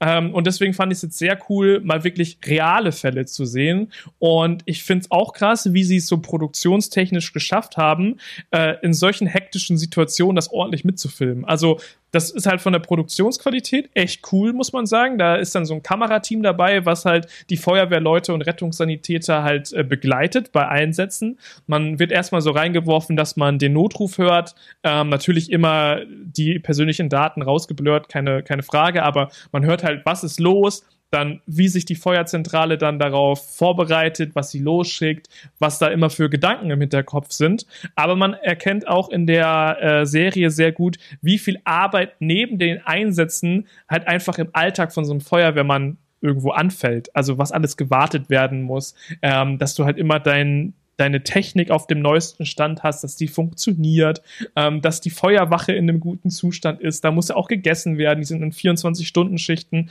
Und ja, ich muss sagen, ich auch einen guten Vietnamesen um die Ecke. Also nee, die kochen selber. Also da ist, hat, dann immer, hat dann immer einer Kochdienst und dann, also zumindest in, in Gelsenkirchen oder wo das da war. Ähm, ja, und das fand ich sehr, sehr impressive, muss ich sagen. Also an jeden Feuerwehrmann, Rettungssanitäter und Co. Äh, dicke Props gehen raus. Das ist ein echt krasser Job. Und ich habe mir bei dieser Serie häufiger gedacht, wie geil das eigentlich ist, dass wir in einem Land leben, wo es sowas einfach gibt. Ne? Also ich meine, das gibt es in vielen westlichen Ländern. Aber einfach dieser Fakt, dass du irgendwo anrufen kannst und sagen kannst, hey, mir geht's scheiße, und es kommt innerhalb von zehn Minuten jemand vorbei und kümmert sich einfach um dich. Mhm. Das ist einfach so ein krasser Luxus, wenn man sich das wirklich mal überlegt, ähm, dass es sowas gibt. Aber ja, das kann man, das nimmt man schon so ein bisschen als selbstverständlich wahr, weil es das ja auch schon länger gibt bei uns. Aber nichtsdestotrotz müssen da halt die ganze Zeit Leute äh, bereitstehen, um halt für dich einzuspringen. Und das ist schon echt cool. Also muss man schon sagen. Also dicke Props gehen raus. Und auch aus der Technikperspektive sehr spannend. Also wenn man äh, offen ist für Tech, äh, so ein Feuerwehrauto, das ist voll ausgestattet mit dem krassesten Scheiß. Also das, das ist echt geil. Ja, jetzt hast du mir echt Lust drauf gemacht. Jetzt äh, vielleicht schaue ich mir auch mal eine Episode an. Ja, ja, mach krieg, das. Dann kriegst, kriegst du mich noch zum äh, Mediathek-User. ähm, eine Frage, die ich mir halt die ganze Zeit gestellt habe, wenn es so tatsächlich an realen Fällen gemacht ist, ähm, dürfen die das einfach alles dann auch mitfilmen? Weil ich sag mal so, wenn jetzt dein Haus abbrennt, ist es ja schon auch eine Sache, also klar, vielleicht zensiert man dann in der Serie Namen und alles, aber deine Nachbarn wissen alle ganz genau, welches Haus das ist. So, ist das problematisch? Hattest du das, das Gefühl, dass das da äh, beim Film oder so auch ein Hindernis sein kann für die Serie? Oder ist das, ist das gar nicht Thema? Also ich finde, also das ist gar nicht Thema. Am Anfang wird so eingeblendet, alle Personen, die gezeigt werden, haben auch ihr Einverständnis gegeben. Und ich denke mal auch, die werden wahrscheinlich viel mitgefilmt haben, wo dann im, am Ende gesagt wurde, nee, wir wollen aber ja. nicht, dass das gezeigt wird. Weil ich finde es halt auch echt krass, dass Leute das halt im Fernsehen zeigen oder ihre Zustimmung dafür geben. Da sind ja teilweise, es ist nicht nur immer Feuer, was die löschen, sondern es geht halt auch um Rettungssanitäter. Die sind dann teilweise bei Leuten, die verletzt sind, in ihrem Haus irgendwie einen halben Schlaganfall oder irgendwas hatten, und dann kommt dann ein Kamerateam mit rein und filmt das halt, ne? Also, ja, also die, und das, du liegst da gerade so irgendwie, du liegst da halt so, Bein ist mega scheiße. Du liegst da so am Boden und die erstmal eine Nahaufnahme von der Fleischwunde oder. Ja, nee, so schlimm, also ist jetzt nicht so, das ist jetzt, also wirklich so vom, vom Film her geht das klar, also ist jetzt nicht so, dass sie da mega das Drama rauskitzeln. Es ist wirklich eine sehr bodenständige Serie, so auch, die auch so ein bisschen, also vor, vor diesem allen, vor diesem, vor den Patienten und so auch Respekt hat und alles. Mhm. Aber nichtsdestotrotz stelle ich mir das schon krass vor, und ich wüsste jetzt auch nicht, ob ich das wollen würde, dass das dann ausgestrahlt wird, aber scheinbar scheint es ja dann so zu laufen, dass die das mitfilmen und die Einverständnis reinholen, und dann, also die meisten Patienten ähm, sind dann auch ähm, ohne irgendeinen Blur oder so zu sehen. Mhm. Also die sind dann einfach ganz normal mit in dieser Serie und haben dann wohl zugestimmt, dass es ausgestrahlt werden darf. Mhm. Ja, aber stelle ich mir auch krass vor. Also ich muss sagen, ich hätte da wahrscheinlich nicht Bock drauf, wenn mein Haus abbrennt, dass es dann im Fernsehen zu sehen ist. Ja, einfach erstaunlich, dass so eine Serie dann gerade in Deutschland äh, funktioniert, sage ich mal. Ja, ja, definitiv. Viele, viele Leute eher vorsichtig. Ich glaube, ich würde einfach zustimmen. Ah, scheiß drauf. Alles, was für spannenden Content sorgt, soll, soll funktionieren. Naja, gut. Also, Feuer und Flamme, Empfehlung von Julian geht raus. Ich glaube, ich gucke es mir auch mal an. Genau, wenn ich Zeit man, kann man, man kann das in der A R D-Mediathek. Lust ist auf genau. jeden Fall da. Gut, ähm, hier steht noch drauf, Galaxy Flip und Fold. Du konntest dir das angucken, oder? Die neuen Samsung-Geräte? Genau, ich wollte noch einmal der äh, Vollständigkeit halber darüber sprechen, weil sonst heißt es wieder, wir, wir quatschen hier nur über Apple und Tesla. Apple kommt danach, keine Sorge, Leute. Genau, äh, Paddy war tatsächlich auf dem Event, wo das vorgestellt wurde, weil da war ich gerade in der Waldhütte. Mhm. Aber äh, nichtsdestotrotz hatte ich jetzt auch schon meine ersten Berührungen mit den Produkten, und ähm, ja, wollte einfach nur kurz erklären, was da so neu ist, denn Samsung hat gleich fünf Produkte vorgestellt jetzt äh, im August. Das fängt an bei den Galaxy Buds zwei Pro, glaube ich. Ja, ich meine, mit dem Pro bin ich mir immer ein bisschen unsicher, ob das jetzt mit oder ohne Pro ist. Dann haben wir die Galaxy Watch fünf und die Galaxy Watch fünf Pro, und das Flip vier und das Fold vier wurden vorgestellt. Und äh, tatsächlich muss ich sagen, dass ähm, ich da ein bisschen mehr Veränderung erwartet hätte, weil rein optisch gesehen sind die Geräte halt nicht ja, gleich geblieben. Also ich glaube, da gibt es kaum jemanden, der da wirklich die Unterschiede sehen kann. Das ist ein bisschen kantiger nochmal, oder? Ja, die, die, die Displayränder sind auch so ein Tick dünner geworden, aber wirklich sehr minimal. Ähm, und ich glaube, beim Fold sieht das Kameramodul etwas anders aus. Aber grundlegend kann man sagen, die sehen gleich aus. Ich, damit kommt man schon durch. Ähm, also das Konzept hat sich nicht großartig verändert. Ich glaube, da ist Samsung jetzt aber auch einfach bei einem Punkt angekommen, wo die sich das rausnehmen können. Die haben jetzt nicht so viel Konkurrenz. Ich meine, Huawei, äh, nicht Huawei, sondern Xiaomi hat jetzt auch ein Foldable vorgestellt. Ähm, aber so bisher waren sie ja schon mit so die einzigen im deutschen Markt, die da ja, halt wirklich... Also es gibt schon ein paar andere Geräte. Ich glaube, auf dem chinesischen Markt hat man da so ein bisschen Chancen, ja. an Sachen ranzukommen. So. Aber mit deutschem Software-Support und Kugeldiensten genau. und allem, was dazu gehört, wird's im halbwegs bezahlbaren Bereich, sage ich mal, schwierig.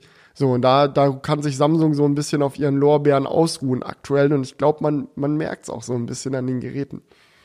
Ja, also ich, ich würde es gar nicht mal so negativ äh, betiteln, weil im Endeffekt hat sich ja in den Vor, Vor, Vor, Vorgängerjahren oder Vorgängerversionen auch einiges getan. Aber jetzt vom Fold drei auf das Fold vier oder vom Flip drei aufs äh, Flip vier hat sich halt nicht so viel getan von der Optik, aber dafür halt, was die Hardware im Inneren angeht. Also der Akku ist zum Beispiel größer geworden. Wir haben einen deutlich besseren Prozessor mit dem Snapdragon acht Gen eins ähm, und dementsprechend ist halt die äh, Effizienz einfach stärker geworden. Und ich finde es vollkommen in Ordnung, äh, zu sagen, okay, das Produkt ist letztes Jahr voll gut angekommen, so wie es war.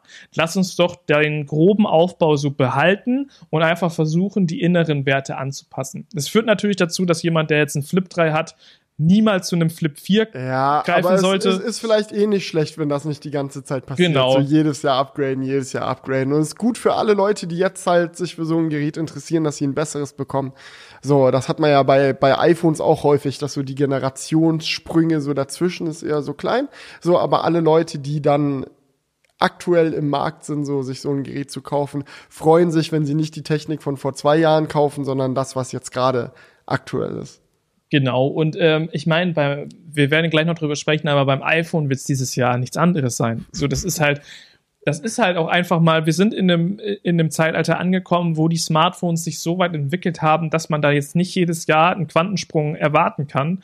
Und deswegen finde ich es jetzt auch falsch, dann Samsung dafür irgendwie zu bashen, dass da nichts passiert ist. Mhm.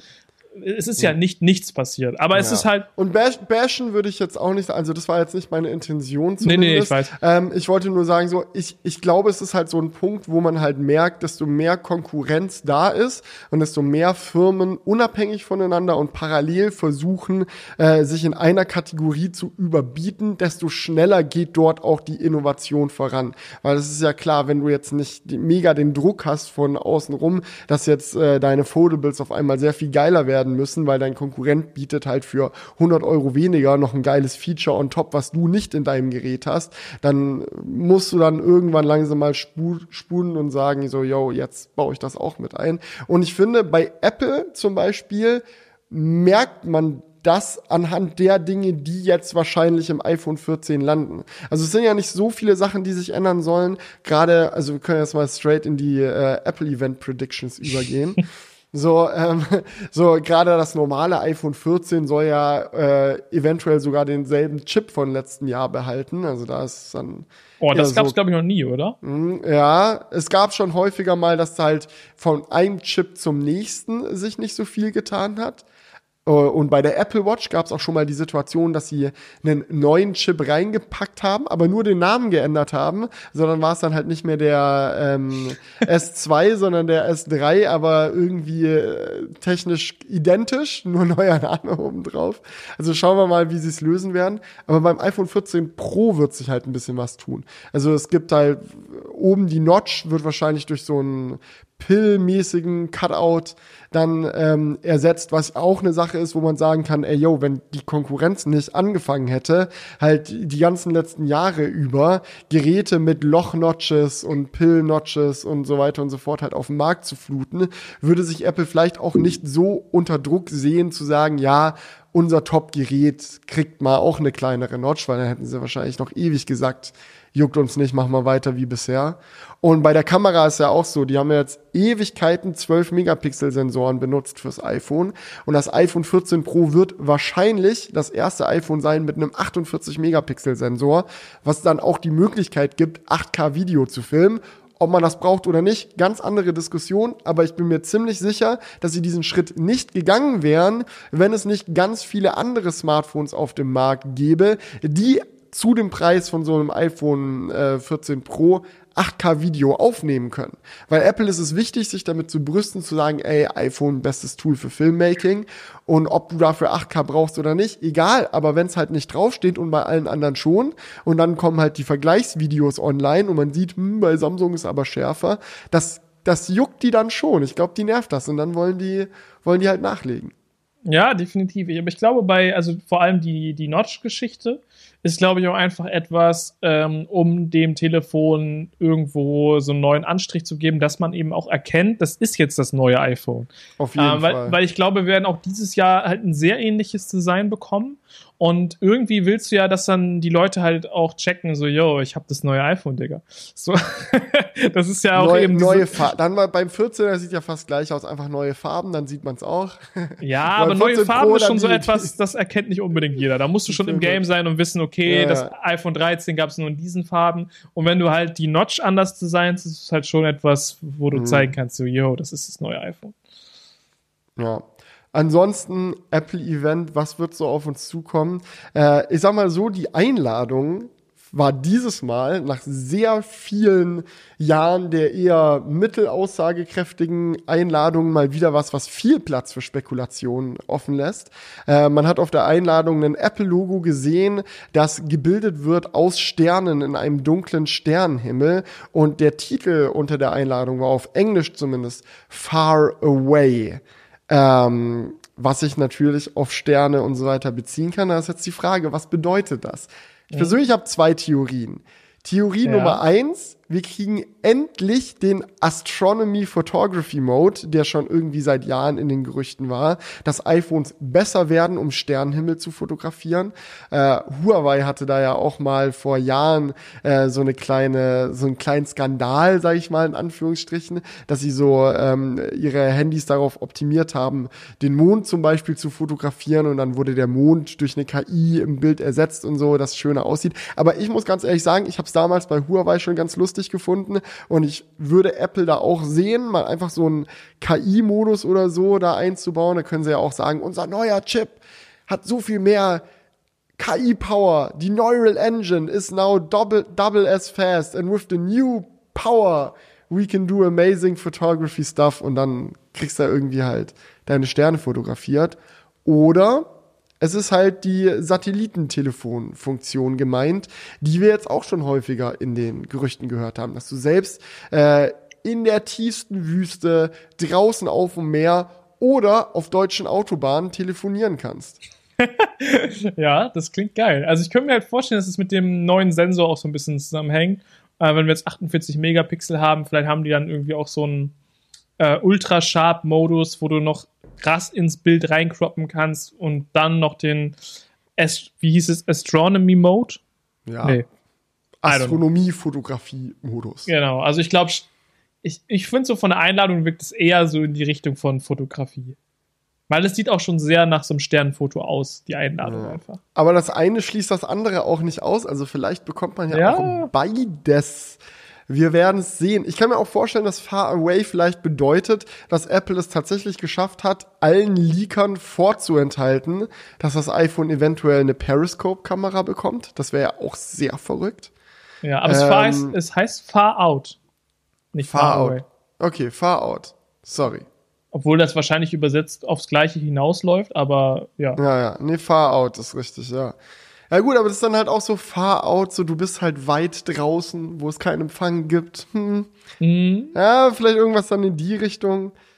Auf Deutsch halt weiter voraus. Ich finde, das klingt dann schon eher so, als ob du äh, Vorsprung hast vor, vor der Konkurrenz. Ja, oder so. Das klingt dann auch eher nach dem Satellitending, finde ich. Weil das mhm. ist halt was, das bieten, also ich äh, weiß nicht, sicherlich gibt es äh, Satellitentelefon unterstützende Smartphones irgendwie auf dem Markt, aber halt nicht in der Menge, wo das für so viele Leute dann auf einmal ein relevantes Feature wird wie beim iPhone, weil das ist ja dann so ein Ding, also niemand kauft sich ja jetzt absichtlich dann so ein Satellitentelefon, nur falls man mal in eine Notlage gerät, wo man keinen Empfang hat. Aber Apple hat halt die Möglichkeit, dadurch, dass es so viele iPhone-Käufer gibt, denen dieses Feature quasi mit ins Gerät einzubauen und dann dafür zu sorgen, dass wenn du dann irgendwo, keine Ahnung, beim Wandern stolperst oder so und da irgendwie an, an einem Felsen festhängst oder so, dass du dann trotzdem die Möglichkeit hast, Notdienst zu rufen, ja, dass sowas möglich ist, so das ist, glaube ich, da sind sie, glaube ich, in einer besonderen Position,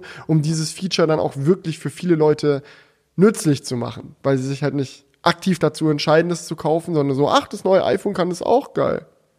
Ja, stimmt, stimmt, stimmt. Äh, und das ist, glaube ich, auch nochmal, also so typisch Apple, so dass dieses, äh, yo, wir retten Leben. Ja, äh, genau, da gibt's dann best- bestimmt nächstes Jahr gibt's dann einen geilen Film auf der Keynote von allen, die sie aus der genau. Wüste gerettet haben. Genau, nur weil er das iPhone dabei hatte, hat er überlebt. Ja, er ist gestolpert, die Apple Watch hat das erkannt, dem iPhone mitgeteilt, dass es jetzt da anrufen soll und es hat dann die Satellitenfunktion direkt genutzt, um ja, man lacht also, da also immer drüber so klar, weil sie es halt für das Marketing so rausziehen, aber es stimmt halt schon, also es ist, ist auch geil, ja, wenn es funktioniert. Natürlich, ja, aber es ist halt trotzdem dieses so, ja, aufs Brot ja. schmieren, so. Ja gut, ja. aber wenn man natürlich ein geiles Feature baut, dann sollen es die Leute auch wissen, so, es ja. ist ja okay. ja. Also das steht irgendwie an, ansonsten neue Apple Watches gibt's wahrscheinlich, einfach eine neue Generation, was sich da jetzt alles tut. Mein Gott, wir werden sehen. Vielleicht gibt es ein paar neue Sensoren, die ein paar neue Sachen irgendwie auslesen können. Ich glaube, bei der Apple Watch ist am spannendsten der Fakt, dass sie eventuell noch eine dritte Größe oder zumindest eine neue Ausstattungslinie vorstellen werden für eine noch teurere, bessere Apple Watch, die eventuell halt auch noch größer sein könnte für die Leute, die gerne riesige Uhren tragen. Wir werden sehen. Ich fänd, mhm. fänd's interessant. Also so die Galaxy Watch fünf Pro. Ja, wie groß Ach. ist die denn? Ich glaube, die ist fünfundvierzig. Wie heißt es noch? fünfundvierzig Zoll. Na- Zoll. Zoll. Nee, nee. Oh, ich hab's gerade vergessen. Galaxy Nanomet- Watch vier Pro ist der Name, ja? fünf Nicht fünf. Pro. Ah, fünf. Okay, sorry. Dann, äh, es tut mir leid. Galaxy Watch fünf Pro. Oh ja, großer Oschi. Ja, das da, ist wirklich, aber ich, ich sehe. Ja? Ich hatte die schon in der Hand, das ist ein Klopper. Aber die hat auch eine richtig geile Akkulaufzeit dann. Ja, und ich muss ganz ehrlich sagen, ich sehe Apple da. Also die, ich, ich kann mir das gut vorstellen, weil es gibt viele Leute, die gerne große Uhren tragen. Und die finden vielleicht auch die bisher größte Apple Watch zu filigran. Und wenn dann Apple sagen kann, komm, wir machen eine, die noch teurer und noch größer ist. Da sehen sich vielleicht ein paar Leute und Apples Finanzen freuen sich dann auch. Ja, das ist dann die Apple Watch Pro. Oh, eine Sache, die mir gerade noch eingefallen ist, die äh, die iPhones wahrscheinlich bekommen werden. Always-on-Display. Das steht auch oh, noch auf ja, der stimmt, To-Do-Liste. Das, ja. ja, finally, oder? Also ich meine, mhm. wann gab es die ersten Android-Geräte mit Always-on-Display? Ich glaube, so Galaxy S vier oder so es ging das dann ewig, mal los. Ja. Also das ist jetzt wirklich äh, zu sagen, dass Apple mit dem Feature spät dran ist, ist eine massive Untertreibung. Also es ist so... Es ist so alt, dieses Feature schon, dass man fast sagen kann, das ist jetzt der Retro-Vibe, den, auf den sie da abziehen. Ja, das ist tatsächlich so. Ich finde das auch beim iPhone so nervig, wenn du das nicht richtig eingestellt hast, dass halt immer bei jeder Benachrichtigung das ganze Display einfach angeht. Das ist so dumm. Das, das, das, ich habe das gerade bei meinem iPhone auch nicht richtig eingestellt und ich bin gerade ein bisschen zu faul, das zu machen. Mhm. Weil ich es ja auch nicht aktiv benutze. Aber immer, wenn da was reinflattert, dann geht einfach mhm. das ganze Display an und ich denke mir mal, wie dumm ist das? Ja, ich freue mich auch auf das Feature, also man braucht keinen kein, kein Hehl draus machen, so Apple hat Always-on-Displays nicht erfunden, Leute. Und Apple hat auch anpassbare Wallpaper und Lockscreens nicht erfunden, aber ich habe jetzt auch seit ein paar Wochen bei mir die iOS sechzehn Beta auf dem Gerät und muss sagen, diese neuen Lockscreens, so mir macht's Spaß, also ich ich habe Freude dran und wenn die dann auch noch in ein Always-on-Display integriert werden, ich glaube, Ich glaube, das wird cool. Ja, ich bin gespannt. Also die Galaxy, äh, die Galaxy, die Apple Watch, die Apple Watch Pro. Jetzt bin ich hm. komplett mit den Namen durcheinander gekommen. Die, die Apple die, Watch, äh, Watch fünf, fünf Max. Pro. Ja, also, Series acht sind wir doch jetzt, oder? Ja. Ich glaube, das, das wird mir auch schon eher gefallen, weil ich finde auch die Apple Watch irgendwie zu filigran. Aber das wird ja trotzdem wahrscheinlich das gleiche Design bleiben, oder? Die wird ja, Leute größer. Haben natürlich wieder spekuliert, wird es dieses Jahr dann jetzt endlich mal kantig oder bleiben wir bei dem Runden? Es sieht so aus, als ob es rund bleibt. Also jetzt nicht rund im Sinne von ein rundes Display, sondern abgerundetes Gehäuse. Ja, ja. Das kann gut sein. Genau. Ja, das sind die Apple News äh, für heute, oder? Ähm, ich habe noch eine andere App, ein anderes Apple-Thema, wo ich auch noch mit, mit dir drüber quatschen wollte. Ich habe auch eine Empfehlung, geht raus an euch, Leute. Checkt mal den guten Luke Miani auf YouTube ab. Der hat nämlich ein sehr geiles Video gemacht, äh, bei dem er seine Hände an ein paar AirPower-Prototypen bekommen hat. Und das fand ich super interessant. Kurzer Recap für die Leute, die es vielleicht nicht mehr auf dem Schirm haben. AirPower war ein Produkt, das Apple gemeinsam mit dem iPhone zehn angekündigt hat. Damals die erste Keynote im neuen Steve Jobs Theater. Zu Ehren des großen Visionärs Steve Jobs wollten sie eine futuristische Technologie ankündigen, mit denen iPhones ganz einfach kabellos geladen werden können, wo man nicht mehr schauen muss, dass es auch richtig auf dem Wireless Charging Pad liegt. Nein, es ist ein Pad, wo man sein iPhone raufklatschen kann, wie man will. Es lädt auf. Klatsch deine Apple Watch dazu, lädt auch auf. Klatsch nochmal deine AirPods daneben, lädt alles auf. Ganz egal, wo es liegt. Das wird intelligent gesteuert. Da sind mehrere Ladespulen in dem Ding drin. Und das weiß dann ganz genau, wo das liegt und sendet genau da den kabellosen Strom zu. Und dann wird das ganz toll. Aber obwohl Apple dieses Produkt angekündigt hat, ist es dann nie rausgekommen, weil sie scheinbar Probleme in der Entwicklung bekommen haben. Sehr witzig, nachdem ähm, Phil Schiller auf der Bühne gesagt hat, ja, this seem, may seem complicated, but our team knows how to do this. So Zitat von ihm auf der Bühne. So, so. Ja, geil. aber, aber the team did not know how to do this. Ähm, und das wird in diesem Luke Miani-Video mit den Prototypen sehr deutlich, wieso. Ähm, er hat da insgesamt drei Prototypen am Start. Ähm, fangen wir mal bei dem mittleren an, den fand, fand ich Ich fand die alle interessant. Ähm, der ähm, erste Prototyp, den er gezeigt hat, sah genauso aus wie das AirPower, was Apple äh, gezeigt hat ähm, auf der Keynote äh, und hat halt viele Ladespulen in diesem Pad drin und auf der Unterseite super viele Chips und irgendwelchen Kram, aber auch einen eigenen Controller-Chip von Apple, den sie, glaube ich, für so fünf Dollar ungefähr herstellen können, der eigentlich die Aufgabe haben sollte, dann diesen Strom auf die verschiedenen Geräte Äh, zu verteilen. Das hat aber scheinbar nicht so gut funktioniert. Das Ding ist auch äh, häufig überhitzt. Deswegen haben sie dann irgendwann eine überarbeitete Version gehabt, einen überarbeiteten Prototypen mit mehr Metallstreben drin, äh, noch mehr Spulen, die irgendwie noch besser verteilt waren oder so. Zumindest war das der Plan. Und einen neuen, leistungsstärkeren Chip fürs Power-Management, der aber nicht von Apple selbst ist, sondern den sie eingekauft hätten für achtzig Dollar den Chip. Und da ist man dann echt schon an dem Punkt, okay, wenn der Controller für das Ding schon achtzig Euro kostet, du dann noch ein komplettes Metallgehäuse intern hast, um die Kühlung irgendwie hinzubekommen, dann diese ganzen Ladespulen, dann das alles irgendwie noch schön verpacken, Netzteil noch dazu.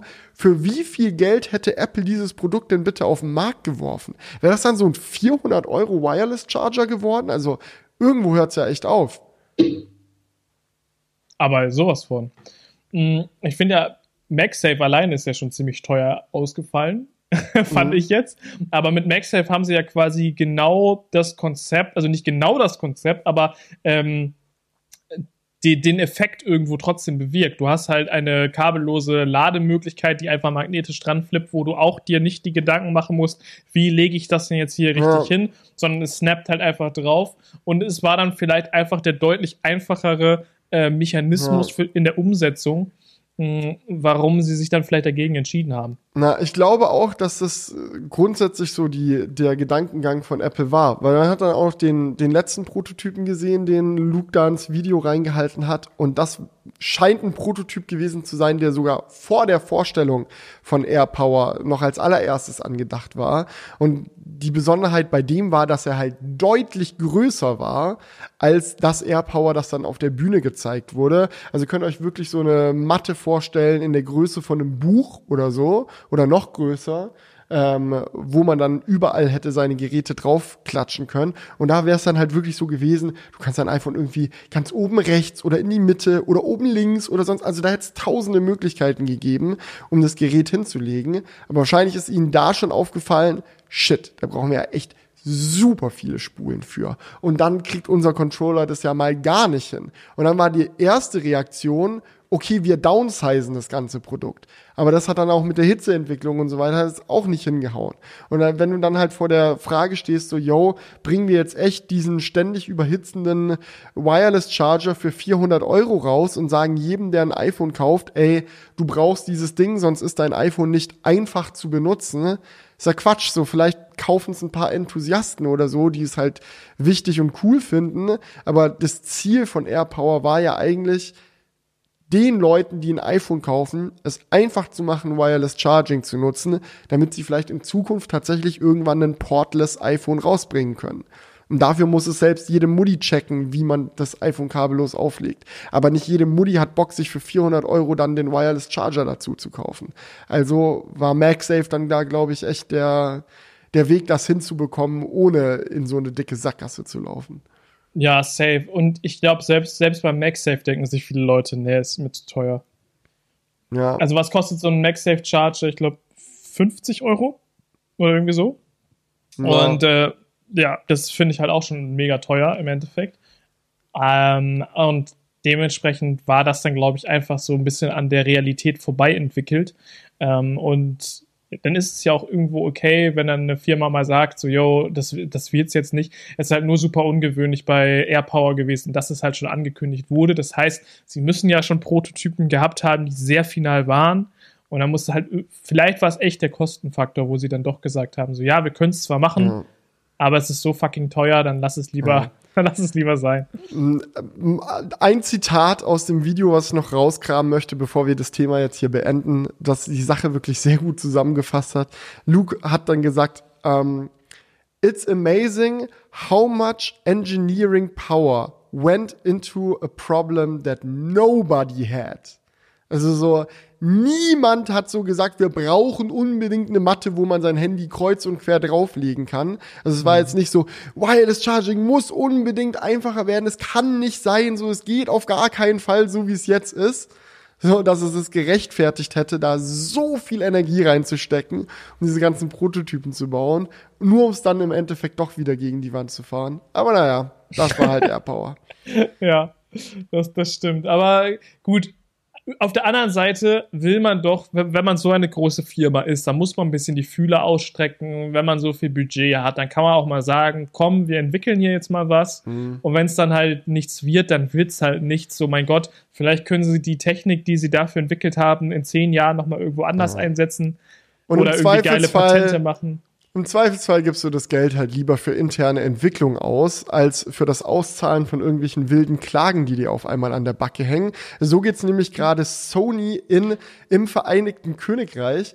Ähm, dort läuft nämlich gerade eine groß äh, aufgestreckte Klage. Ich glaube nicht mal von Einzelpersonen, sondern das wird, glaube ich, von Kartellamt oder irgendwie, don't quote me on das, irgendwie durchgef- durchgeführt. Aber im Endeffekt geht es darum, dass äh, Sony vorgeworfen wird, ähm, zu viel für ihre digitalen Spiele zu verlangen.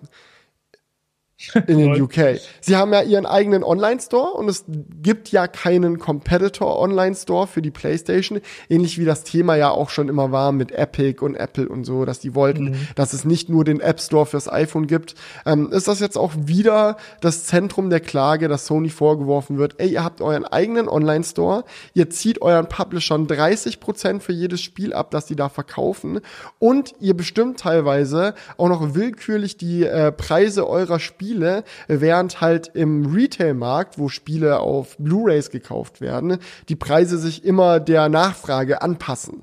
Also so im Mediamarkt oder so, wenn du da reinlatscht und irgendwie, du bist so ein halbes Jahr oder ganzes Jahr nach Release von einem großen Spiel, kannst du ja immer easy mal einen Zehner oder zwanzig Euro teilweise so sparen.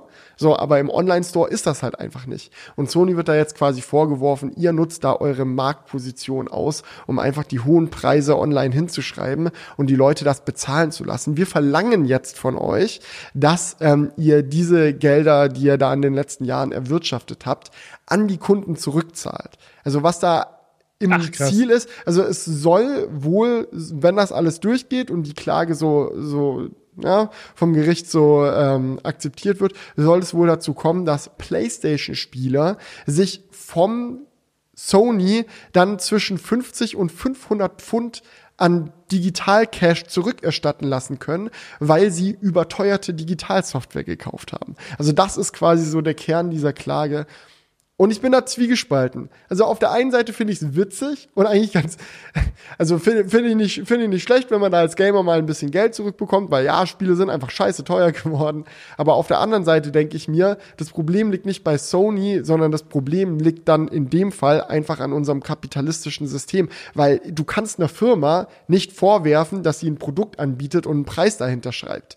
Also so, ist ja niemand dazu gezwungen gewesen, sich dann irgendwie Horizon äh, Forbidden West für achtzig Euro da im Sony Online Store zu kaufen. Entweder willst du es haben oder du willst es halt nicht haben. Und ich sehe da jetzt nicht den Punkt, da auf Schadensersatz zu klagen, nur weil du zu viel für das Spiel ausgegeben hast. Das ist ja dein Problem. Ja, aber gut, das, also eigentlich funktioniert ja Kapitalismus nicht so, dass einfach jemand sagen kann, ähm, obwohl doch, eigentlich funktioniert es genauso. so, ich meine, Marktwirtschaft soll ja eigentlich so funktionieren, dass es immer mehrere Möglichkeiten gibt, wo du etwas kaufen kannst. Und ich meine, das gibt es ja, man kann ja auch sagen, du kannst ja entweder eine Xbox oder eine PlayStation mhm. oder eine Switch kaufen. So, es gibt ja schon Möglichkeiten, aber das ist halt dieser nächste Step, wenn du es erstmal gekauft hast, dann hast du natürlich die Hardware da stehen und dann musst du natürlich auch dafür die Spiele kaufen, wenn du halt was spielen willst. Und äh, ja, das ist diese typische Thematik, über die wir schon tausende Male diskutiert haben, die ja auch genauso für die Smartphone-App-Stores gilt, ähm, dass du halt einfach da an einem Hebel sitzt, wo du einfach Preise verlangen kannst, die dann halt teilweise einfach viel zu teuer sind. Aber was willst du halt machen? Du hast die Hardware da stehen und du kaufst dir ja jetzt nicht extra dafür dann eine andere Konsole, weil es da vielleicht günstiger ist, das eine Spiel, sondern nee, du kaufst dir dann das teure Spiel, weil du dafür halt auch die Konsole hast. Ja, naja, gucken wir mal, wie diese Klage ausgeht. Ähm, ich finde, man kann ja nicht sagen, es ist so richtig oder so richtig. Das wird dann jetzt einfach das Gericht entscheiden. Aber ja, vielleicht schafft's auch einen äh, spannenden Präventivfall. Also, ne? also mega gucken, spannend auf jeden hast. Fall. Aber die Frage ist halt, so eine Klage bringt ja eigentlich nichts, solange man danach es nicht irgendwie verändert. So, also was ist denn dann jetzt der Punkt von dieser Klage, wie es in Zukunft sein soll? Soll dann soll es dann einfach günstiger sein? Aber was ist dann günstiger? Ist also Soll dann, sollen dann die Competitive die, Stores müssen erlaubt werden oder keine Ahnung. Müssen dann die Preise im Online-Store genauso hoch sein wie im Mediamarkt oder was? Oder, oder ja, aber es so, ist schon, ne? Ich sag mal so, es ist schon interessant. So, wenn man's, es gibt so verschiedene Blickwinkel einfach, aus denen man es betrachten kann. So, wenn man, wenn man denkt, so in unserer freien Marktwirtschaft war es bisher für jeden Händler möglich, PlayStation-Spiele zu dem Preis anzubieten, wie er halt einfach möchte. So, das konnte bisher jeder machen, aber mit dem Wechsel auf digitale Inhalte wird diese Option einfach weggenommen. Weil klar, jeder kann irgendwo sich ein, äh, eine Immobilie mieten, da einen Laden reinbauen und sich ein, als Händler irgendwie was aufbauen. So, aber du kannst halt nicht bei Sony auf der PlayStation digital einziehen und dort dein Lager aufschlagen, um Inhalte zu verkaufen. Das geht einfach nicht. So, und dann ist halt natürlich die Frage, will man, dass das geht? Sollte es so sein? Oder sagen wir, naja, ist eh jetzt Sonys eigener, eigener Laden, die dürfen dann machen, was sie wollen. Spannend, spannend. Ähm, ich fand's interessant, du hast ja auch gerade gesagt, so ja, vielleicht kauft man einfach eine Xbox, da ist mir wieder eingefallen. Ich glaube, das ist mittlerweile auch schon ein alter Schuh. fünfter August steht hier gerade an der Meldung dran. Aber der Game Pass von Microsoft hat jetzt auch einen Family Plan bekommen, was ich mega krass finde. Also in den U S A, die U S-Preise habe ich gerade da, fünfzehn Euro im Monat zahlt man wohl normalerweise für den Game Pass und fünfundzwanzig Dollar soll der Family Plan kosten, den man sich aber mit fünf Familienmitgliedern teilen kann. Also das äh, äh, schauen wir mal, wie die dann mit Passwort-Sharing und so umgehen. Aber, aber ich glaube, der sowieso schon sehr spannende Game Pass wurde dadurch nur noch spannender. Also mal schauen, ja. wie Sony dann damit auch ja. klarkommt. Also vielleicht sollte man dann diese Online-Stores nur mal so als Idee, ich habe es jetzt nicht komplett durchdacht, aber vielleicht ist es eine Lösung zu sagen, man macht das wie bei diesen Key-Plattformen. Ähm, weißt du, es gibt ja diese M M O G A und so weiter, äh, da gibt es ja auch so Plattformen, da, da gibt es dann Händler für Keys. Mhm. Also du kannst dann da irgendwie, wenn du dir so, habe ich natürlich noch nie gemacht, ist ja, aber du kannst dir dann ja natürlich theoretisch so einen Key kaufen und dann gibt es verschiedene Händler, von denen du diesen Key kaufen kannst. Und vielleicht könnte man so ein Konzept ja. auch für einen offiziellen Store umbauen, dass halt ähm, Händler auf diesem Store, ähnlich wie bei Amazon Punkt com, ihre Keys, also das Produkt, die Software anbieten können und diese Keys werden dann halt von dem Entwickler abgekauft und dann könnte man dadurch irgendwie einen variablen Preis hinkriegen, aber das wird halt niemals passieren, wenn das nicht irgendwie von gesetzlich angeordnet wird. Mhm. Weil ja, aber für den Gedankengang finde ich sehr nice. Also so kann ich es mir auch vorstellen, weil dann hätte halt Sony so auf Software-Seite so oder jetzt Apple im Fall vom App Store so nach wie vor die Möglichkeit, den Fluss der Daten, sage ich mal, zu kontrollieren und dafür zu sorgen, dass das alles bugfrei und sicher abläuft. Aber halt diese wirtschaftlich starke Position, die äh, dadurch eigentlich zustande kommt, würde halt wieder etwas geschwächt werden, was durchaus seine Vorteile mit sich bringen würde. Ja, und es wäre aber auch gleichzeitig nicht so, dass Sony halt komplett das Zepter aus der Hand gibt, weil es wäre immer noch deren Store, die könnten sich immer noch theoretisch dreißig Prozent ziehen, aber der Preis wäre halt nicht mehr von ihnen selbst bestimmt, sage ich jetzt mal. Ja. Obwohl ich das auch natürlich auch nicht weiß, wie, wie viel, wie viel Handlungsspielraum hast du denn, wenn du jetzt Entwickler bist bei Sony, kannst du doch auch den Preis festlegen, oder? Im Sony Store. Als eigener Entwickler ja, du musst halt immer die dreißig Prozent draufrechnen und bei den Sony-eigenen Studios bestimmt natürlich Sony selber den Preis, kann man natürlich auch sagen, sollen sie halt machen, ist ja ihr Produkt, aber das ist ja genau darum, worum es geht im Endeffekt. Ja, stimmt. Ja. Ja, spannende, spannende Gedanken auf jeden Fall. Also vielleicht habt ihr ja auch eine Idee, schreibt es gerne mal in die Kommentare und ich glaube, Kommentare sind hier das richtige Stichwort, denn Felix hatte auf Instagram gefragt, ähm, ob ihr Fragen habt, damit wir hier auch im ähm, Krewkast nach der Sommerpause nochmal ein bisschen auf eure Gedanken eingehen können. Ja, und nicht einfach Kommentare haben, die mittlerweile einen Monat alt sind, sondern ein paar frische Gedanken aus der Community. Ähm, wir fangen einfach mal direkt an. Union Fan Berlin hat gefragt, wie sieht's aus mit Ladestation am neuen Studio? Besser als im alten? Also, bei uns war es tatsächlich so, beim alten Studio haben wir am Anfang gar keine Lademöglichkeit gehabt. Wir hatten ja mit dem Vermieter drum diskutiert, ob wir was in die Tiefgarage bauen können, ob wir da irgendwie wie was hinkriegen. Das hat sich dann aber im Sand verlaufen, weil die auch so semi-kooperativ waren, sage ich mal. Ich glaube, man hätte sie sicherlich dazu bekommen, dass das am Ende dann auch alles durchgeht, aber es war anstrengend und mit Widerstand. Und dann haben wir halt im Alltag sehr ge- schnell gemerkt, dass wir gar nicht so angewiesen darauf sind, weil es eh Ladesäulen in der näheren Umgebung gab. Und jetzt, letztes Jahr, wurde dann tatsächlich auch nochmal eine Ladesäule direkt vor der Studiotür gebaut, also von der Stadt Leipzig. Da muss dann halt immer mit einer Karte rangehen oder App und die so normal entsperren.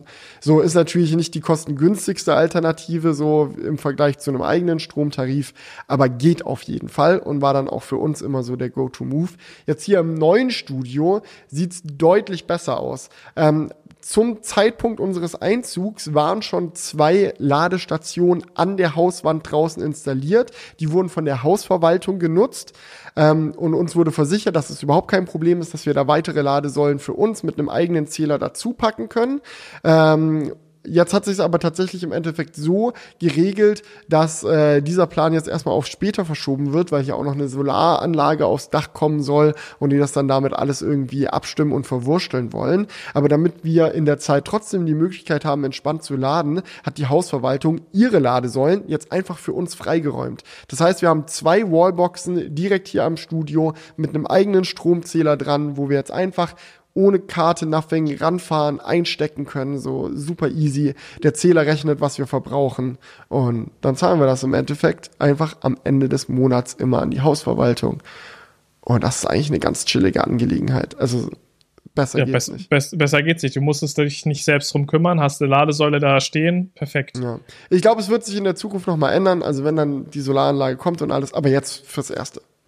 Keine Beschwerden. Finde ich sehr, ja. sehr geil. Kann so bleiben. Aber genauso war das bei mir zu Hause auch, ähm, wie es bei euch in Leipzig erst war, dass man äh, halt merkt, so eigentlich geht's auch ohne, weil ich hatte mich ja auch mit der Hausverwaltung rumgeschlagen, hunderte Mails geschrieben und die ja immer so, ja, ist mittelfristig in Planung und ne, was man dann halt eben so sagt. Und natürlich jetzt fast drei Jahre später ist nichts mittelfristig in Planung gewesen. Also ich sehe hier noch niemanden irgendwo eine Wallbox installieren. Ähm, aber man hat halt auch einfach gemerkt, so es ist nicht unbedingt notwendig und man hätte dann auch die Kosten selber tragen müssen, um hier in so einem Mehrfamilienhaus dann die Wallbox hinzubauen. Und dafür gibt es dann halt, ist es dann, ich glaube, unterm Strich trotzdem günstiger, einfach für fünfzig Cent die Kilowattstunde irgendwo öffentlich zu laden, wenn man es dann mal muss. Ja. Ja. So, Manuel Krebs hat gefragt, was haltet ihr von der Gamescom? Habt ihr wieder überlegt, hinzugehen? Äh, ist schon vorbei, oder? Ich glaube, wie gestern vorbei, war der ja. letzte Tag oder so. Ja, nee, aber Gamescom steht nicht auf dem Plan. Ich gehe zur I F A tatsächlich. Äh, die ist ja jetzt auch, ähm, ja, im nächsten Wochenende startet die, von, von euch aus gesehen. Nee, gar ja. nicht. Nee, gar nee, nicht. Wenn ihr den Podcast hört, dann läuft sie schon. So ja, Martin hatte das auch gefragt, seid ihr auf ja. der I F A? Also wir können ja gerne einfach so eine Kombi, Kombi-Diskussion draus machen. Ich bin weder bei der Gamescom noch bei der I F A. Ich muss sagen, bei der I F A bin ich nicht, weil es mich persönlich auch einfach nicht mehr so doll interessiert. Ich fand es immer geil, auf der I F A alle anderen Tech-YouTuber und so zu treffen und mit denen mal wieder abzuhängen.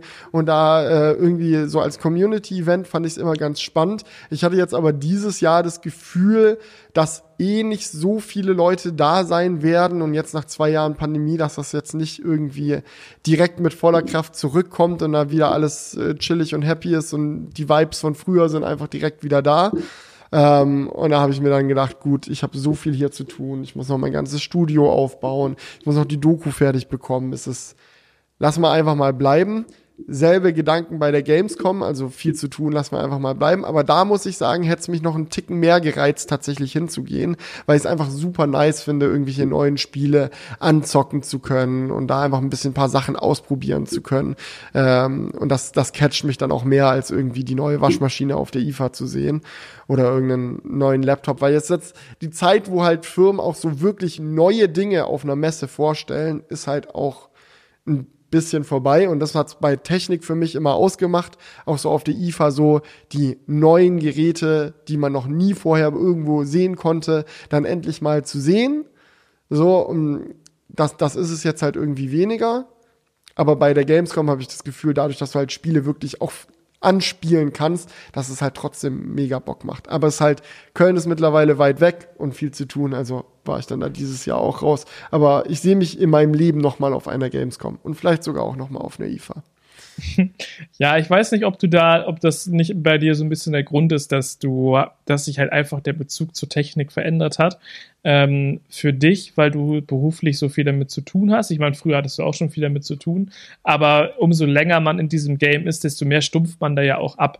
Ne? Also das ist halt immer dieses so, yo, du bekommst immer jedes neue Smartphone zugeschickt zum Testen und ähm, alle auf Außenstehenden denken sich, wie krass ist das bitte? Und du denkst dir so, ja, und es ist jetzt halt ein neues Smartphone. So, ja, ich teste das jetzt. Ja, die Kamera, ne? Das Display hat jetzt fünf Pixel mehr nach oben. Und ich toll. glaube, d- dieses Gefühl überträgt sich bei dir auch auf so eine Messe, weil ich glaube, für außenstehende Personen, die sonst nicht so viel mit Technik zu tun haben oder nicht alltäglich so sehr wie wir, für die ist es trotzdem spannend, da mal hinzugehen und sich anzuschauen, ähm, was gibt es Neues, was gibt es für verrückte Smart-Home-Produkte, sowas gibt es vielleicht auch für neue Waschmaschinen oder einfach mal diesen kompletten Überblick zu bekommen.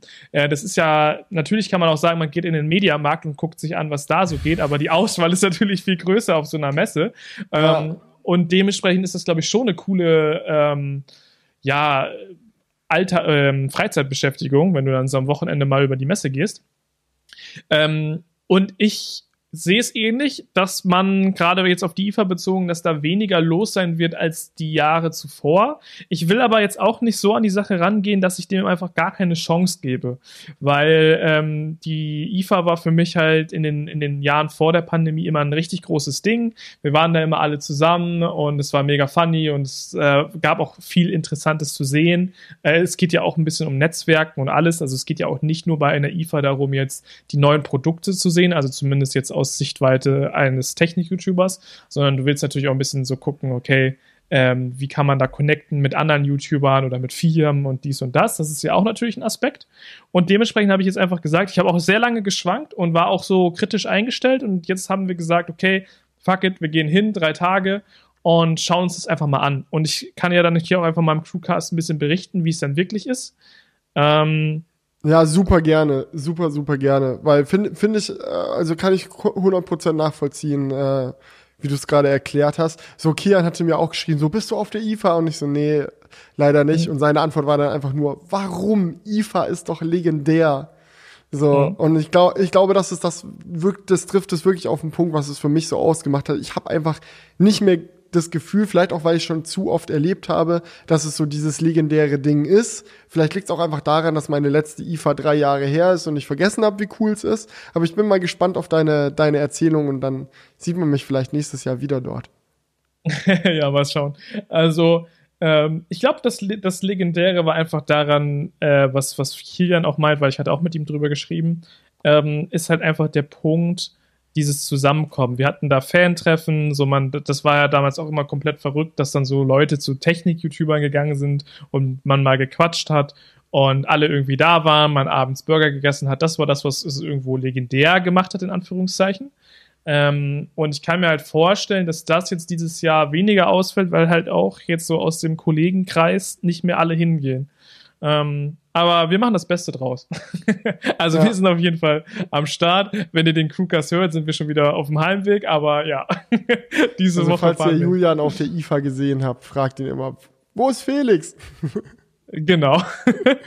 Dann kann Julian erzählen, Felix war, hat, hat sich zu cool gefühlt für die I F A. Genau, der ist, der ist so, der ist abgehoben. Abgehoben, abgehoben einfach. Leider, ja.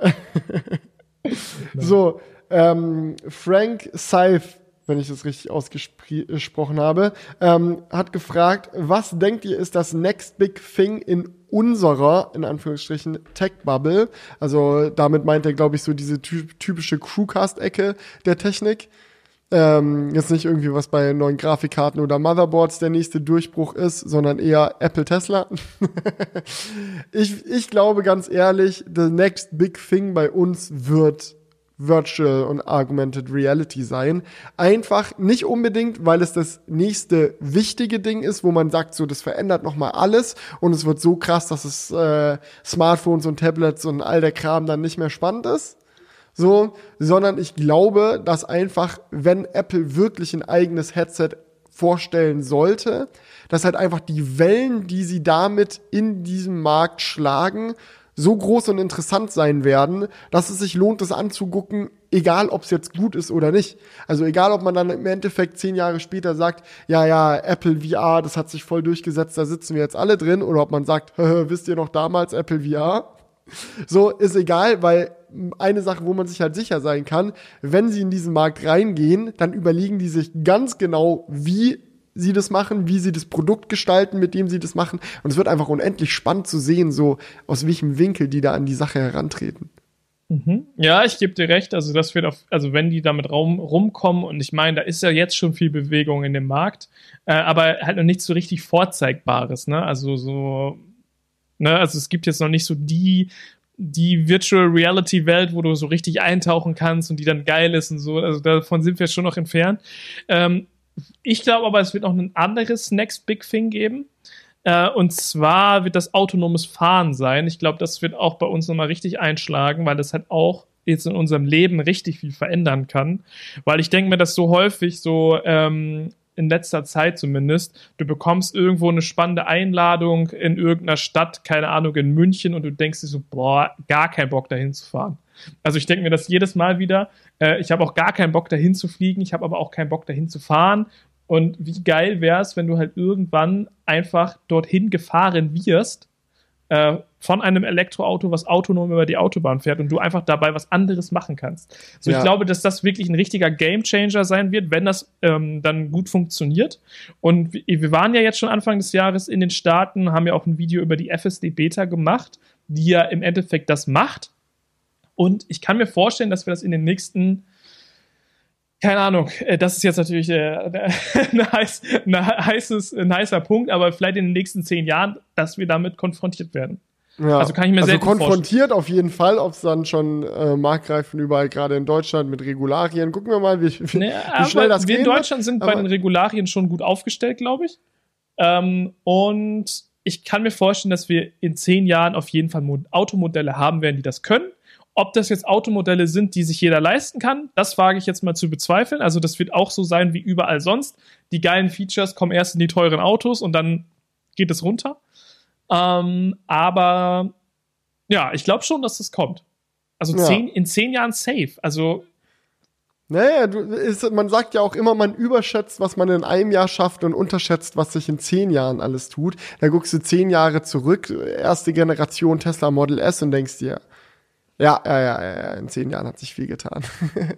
Das Ding ja, also ist mir, ich, ich weiß auch, wie ich das Teil das erste Mal gesehen habe und mir gedacht habe, wie kann ein Auto bitte so modern sein? Und jetzt sieht man am Supercharger so ein First-Gen Model S mit irgendeinem beigen Interieur oder so, wo das Lenkrad komplett abgegriffen ist und drin dieser, dieser riesige ruckelnde Bildschirm drin ist und denkst, das ist, und er lädt mit neunzig Kilowatt und du denkst, ja, es hat jetzt auch, glaube ich, Nio oder wer es war, es kann auch sein, oder B Y D, irgendein asiatischer Hersteller, hat jetzt auch ein Elektroauto gezeigt, das mit vierhundert Kilowatt laden kann.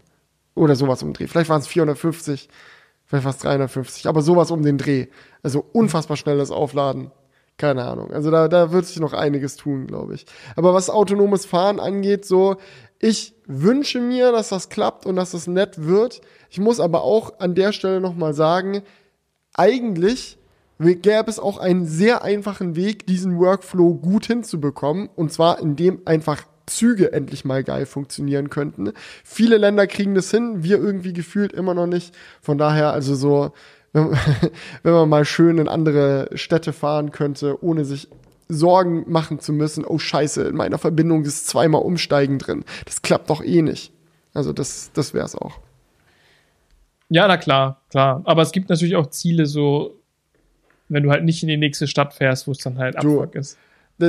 hundert Prozent. Also ich habe mir jetzt auch überlegt, wir, wir waren ja in, in Italien da auf diesem, ähm, in dieser, in dieser Burg, ja? Mhm. Und ähm, Philipp Dorset hatte überlegt, auch äh, vorbeizukommen und da mit uns gemeinsam Social Media Camp zu machen. Und mhm. äh, hat aber einfach keinen einfachen Weg gefunden, da hinzukommen. So, es ging einfach nicht. So, der nächste Flughafen, fliegen sowieso, hm, aber egal, nächster Flughafen wäre in Rom gewesen. Dann hättest du drei Stunden hinfahren müssen mit dem Auto, dann nochmal nach Rom. Und Zugverbindung gibt's sowieso nicht, weil es dort mitten in den Bergen war. Also, schwierige Situation einfach. Also, irgendwie, gibt, gibt schon viele Sachen, wo du nur mit dem Auto gescheit hinkommst. Ja, und ich stelle mir das auch so vor, ich überlege ja auch aufs Land, aufs Land zu ziehen irgendwann mal. Mhm. Und da ist halt auch immer so der Punkt, der ja, irgendwo so der, da- also das, das, das, das Landleben hat seine Vor- und Nachteile. Das, das Landleben an sich ist halt wirklich super harmonisch, du kannst da viel Platz haben, du kannst Sachen an, anbauen und alles, aber du musst halt überall hinfahren, ja. Also keine Ahnung, du hast einen mega regnerischen Tag, die Kinder müssen irgendwie zwanzig Minuten mit dem, oder eine halbe Stunde mit dem Fahrrad irgendwo hinfahren, zur Schule oder zum Fußball oder sonst was. Und dann halt die Vorstellung, dass du dann deine Kinder immer überall hinkutschieren musst. musst, weil die halt selber noch nicht irgendwie Auto fahren können oder Mofa fahren können oder irgendwas. So, ist halt mega nervig. Und wie cool wär's, wenn du ähm, halt dafür für solche, für solche Einsatzmöglichkeiten halt auch einfach dein Auto losschicken kannst. Ja. Also wenn, wenn du halt irgendwann dazu kommst, dass du dann einfach sagen kannst, yo Kids, steigt, setzt euch einfach hinten rein, das Auto fährt euch zur Schule und wieder zurück. Ja. Und holt euch, und holt euch da wieder ab. Wie geil wäre das? Ja, oder du kannst auch so eine, du ich kannst auch so eine Route machen, dass es noch zu Schulkameraden dann rumfährt und da dann irgendwie noch jemanden ein, einsammelt. Ich hatte jetzt auch zum Beispiel so eine Situation, ähm, jetzt hier ins neue Studio komme ich aktuell nur mit dem Auto gescheit hin, lau- äh, laufen dauert über eine Stunde, mit dem Fahrrad würde ich am allerliebsten fahren, aber mein Fahrrad ist gerade in der Reparatur, ähm, das wird noch einmal general überholt, weil es jetzt die letzten Jahre viel im Keller stand, Kette rostig, dies, das, und es wird halt gerade gemacht und ist noch nicht fertig, das heißt zurzeit fahre ich immer mit dem Auto. Auto. Jetzt hatten wir neulich die Situation, ich war halt hier mit dem Auto im neuen Studio und Ellie hat halt das Auto gebraucht. Und ich dachte mir so, ja, ich brauche das Auto gerade nicht. Es steht hier einfach nur neun, zehn, zwölf Stunden vor dem Studio rum und ist da einfach nur geparkt. Wie geil wär's, wenn das Auto jetzt einfach selber zu Ellie zurückfahren könnte, damit die das für was anderes benutzen kann. Stattdessen kam dann natürlich wieder der Gedanke, war es vielleicht ein Fehler, unser zweites Auto zu verkaufen? Wo ich mir denke, so, sollte eigentlich nicht der Gedanke sein, den man dann hat. Also so, wenn ein Auto für zwei Leute nicht ausreicht, dann, äh, also sollte eigentlich, also es ist schön, wenn das geht. So, und ich glaube, autonomes Fahren kann dabei helfen, auch dann so die Gesamtanzahl der Fahrzeuge, die gebraucht und gekauft und verwendet werden, zu reduzieren, weil es leichter wird, sich ein Fahrzeug zu teilen. Genau, aber das, oder überleg dir mal auch, was du noch für geilen Scheiß mit autonomem Fahren machen kannst. Zum Beispiel äh, Lieferdienste, wie geil die ihre Pizzen ausliefern könnten oder irgendwie was. So, wie gut das funktionieren könnte. Oder du bist halt im ländlichen Raum und willst irgendwie dir was von dem Rewe holen. Dann fährt der Wagen dahin, die packen das ins Auto und der Wagen fährt wieder zurück. Und du musst dich ja nicht vom Fleck bewegen. So, solche Sachen könnten ja alle implementiert werden. Ähm, also ich glaube halt schon, dass das ein richtig krasser Gamechanger wird, wenn das kommt. Und ich glaube auch, dass wir sowas brauchen. Ähm, auch wenn das halt futuristisch und ähm, auch ein bisschen creepy wirkt.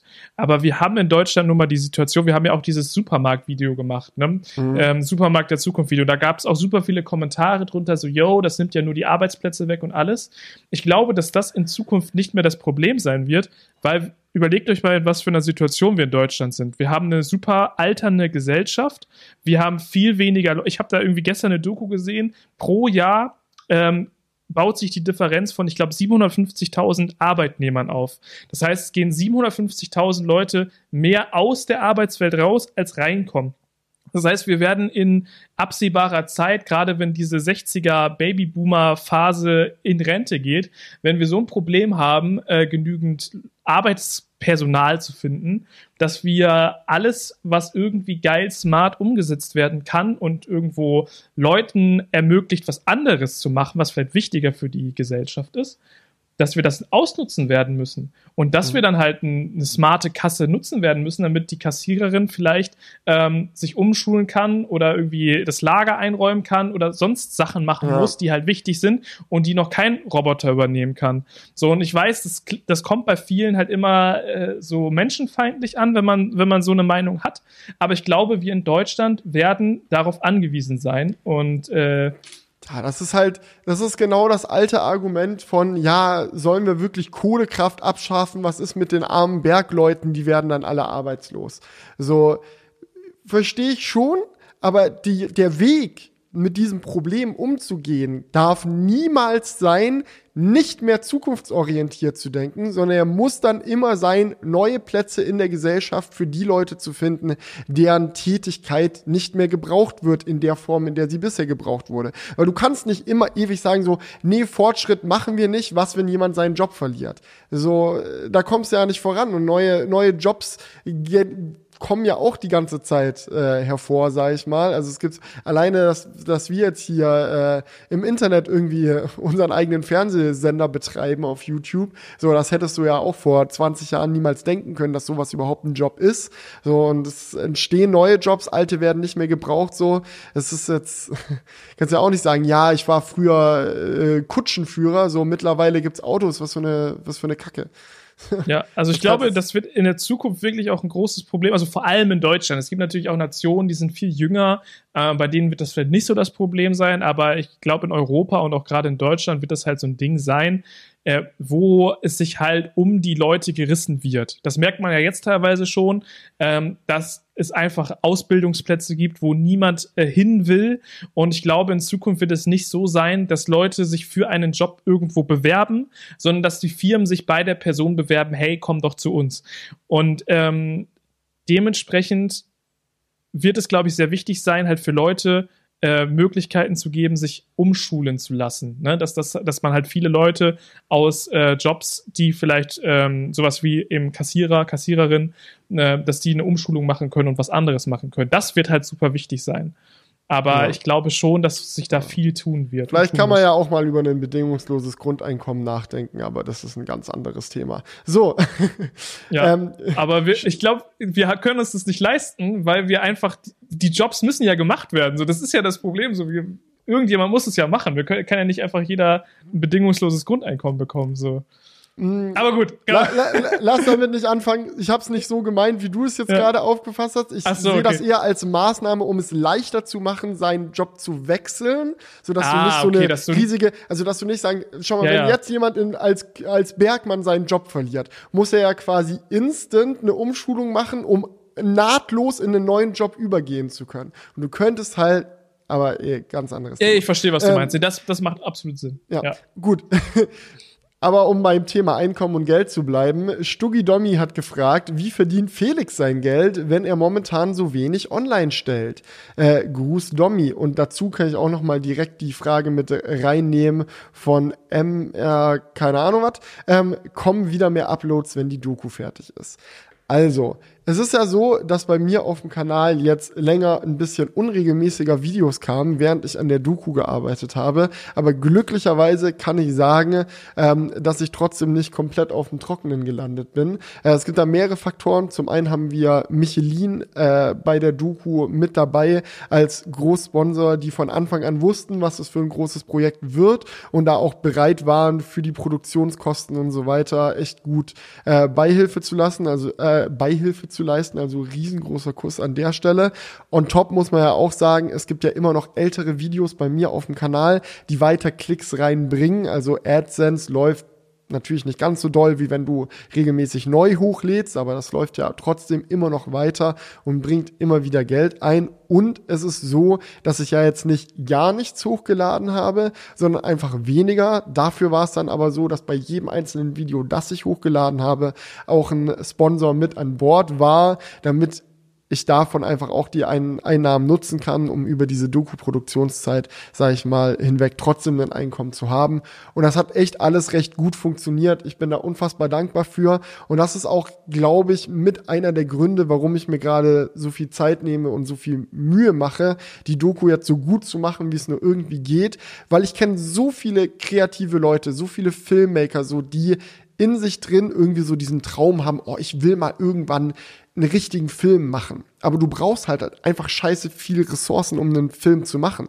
So, das ist, du brauchst jemanden, der dir, dir deine Arbeitszeit bezahlt, so, du brauchst Leute, die dir dabei helfen. Und ich schätze mich einfach so glücklich, mich durch YouTube und die ganzen Umstände in der Situation gerade wiederzufinden, wo ich die Möglichkeit habe, diesen Traum zu verwirklichen und mal komplett äh, kompletten Zwei-Stunden-Film da zusammenzuklatschen, dass ich mir dann halt denke, ja, dann will ich es auch ausnutzen und dann machen wir es jetzt einmal gescheit. Aber wenn es dann durch ist, ja, kommen auch wieder mehr Videos und da sorgen dann die neuen Videos dann hoffentlich auch wieder für ein regelmäßigeres Einkommen, sage ich mal. Ja, aber das ist doch echt süß, dass sich die Zuh- Zuhörer auf das Einkommen ja. äh, macht euch, um, mir geht's gut, macht euch, kein, macht euch da keine Gedanken. Ja. Nee, aber das ist ja auch eine spannende Frage. Ich glaube, das, das, das versteht man auch als Außenstehender jetzt nicht mehr so easy, wie das genau alles funktioniert. Ja. Also ich bekomme bekomme auch so häufig in, in so äh, Alltagsgesprächen so die Frage gestellt, wenn man sich noch nicht so gut kennt und äh, von YouTube, kann man leben oder macht ihr noch was anderes? So, das ist halt echt häufig so die Frage, ne? Also ja, kann man meistens dann doch. Okay. Ja. Letzte Frage geht nochmal raus von Chris an Julian. Welche Ausstattung würde Julian in seinem Tesla nachträglich noch ergänzen? Muss ich schmunzeln, als ich es gelesen habe. Also wahrscheinlich Premium Connectivity, oder?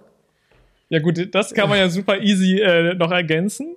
Ähm, Nee, ich würde tatsächlich eine andere Farbe nehmen im Nachhinein. Also ich finde halt dieses, ich fahre halt super viel Autobahn und mein weißer Tesla ist immer schmutzig. Aber so, und ich habe ich habe es jetzt teilweise auch schon aufgegeben, dann regelmäßig zur Waschanlage zu gehen, weil ich mir so dachte, so, yo, der ist in einer Woche eh wieder schmutzig. Äh, ist vielleicht ein bisschen die falsche Einstellung, aber es sieht halt immer schmutzig aus. Kannst du ja immer noch machen. Also folieren geht und kostet auch ungefähr gleich viel, wie wenn du so eine teure Tesla-Aufpreisfarbe genommen hättest. Ja, das, das muss, ich muss auch sagen, das könnte ich mir auch echt gut vorstellen. Geil. Also, aber falls du da Ideen brauchst, so, ich bin immer für dich da. Ich glaube, ich würde es auf jeden Fall matt machen. Also ich glaube, das würde ich richtig feiern. Also entweder matt-schwarz oder irgendein graues Matt oder sowas. Also ich glaube, ich würde da jetzt nicht so einen bunten Vogel aus dem Auto machen. Aber, aber so, so, so ein mattes Orange, so wie dein Hemd zum Beispiel, will ich dich auch so. Mein Hemd? Nicht Hemd, ja, T-Shirt, sorry. Hast du gerade anders. Ja, nee, aber ich glaube, ich bin da eher der, nachdem ich einen roten T T gefahren habe, musste, musste, da ist die, die, äh, Sturm- und Drang, die Sturm- und Drangphase ist vorbei. Okay, aber dann bin ich auch froh, dass du den T T, ich weiß noch genau, dass wir genau diese Diskussion hatten, als du dich für den T T entschieden hast und wir gesagt haben, so, wenn irgendwann in deinem Leben der Moment ist, einen knallroten äh, kleinen Sportwagen zu fahren, dann jetzt, komm, mit vierzig machst du das nicht mehr. Genau, beim T T war ja nur die Frage, ob gelb oder rot. Ja, ist aber beides, ich glaub, nett. Gelb ist noch netter, aber rot war auch geil. Ja, konnte man auch schon mitleben. Ja, aber war, nee. War, ich, kannst du, ja, war okay. War, war okay. Nee, aber ansonsten äh, muss ich sagen, bin ich eigentlich sehr happy mit der Konfiguration. Mir wird eine Anhängerkupplung wird mir noch gut gefallen. Nicht, dass ich es jetzt mhm. bisher gebraucht hätte, aber so für. Geht das überhaupt beim Standard-Range? Nee, geht eben nicht mehr. Das hat, war früher möglich beim Model drei, aber ich meine, also vielleicht kann man sich so, ein, so einen nachträglichen Umbau oder irgendwie sowas machen. Mhm. Das könnte schon sein, das weiß ich jetzt nicht genau. Aber so eine, so eine Anhängerkupplung hätte ich mir, glaube ich, reinkonfiguriert. Ähm, einfach, weil du nicht weißt, was ich irgendwann mal treibe, wenn ich auf dem Land lebe oder so, will man vielleicht doch mal einen Hänger ziehen können. So, das finde ich jetzt ein bisschen schade. Klar, alleine, also du sagst ja auch immer, dass du gerne viel Grünzeug um dich rum haben willst und wenn du da dann ja. mal anfängst, irgendwelche Bäume, irgendwelche Äste abzukatten und so, ist schon geil, wenn du einen Hänger hast, wo du das Zeug einfach raufklatschen kannst. Ja, also ich weiß nicht, vielleicht gibt es da tatsächlich Lösungen, aber wäre natürlich so eine Build-in-Geschichte ganz cool gewesen. Ansonsten, was so die Software angeht, bereue ich auch gar nichts. Also da jetzt nicht Full Self-Driving oder irgendwie sowas äh, dazu gebucht zu haben. Kann man juckt. aber auch eh alles noch machen. Kann man oder? eh alles noch machen, aber juckt auch Weißer Innenraum, zwar schon, sch- also da bereust du jeden Tag den schwarzen genommen zu haben. Bereue ich oder? auch nicht, aber die alte Diskussion.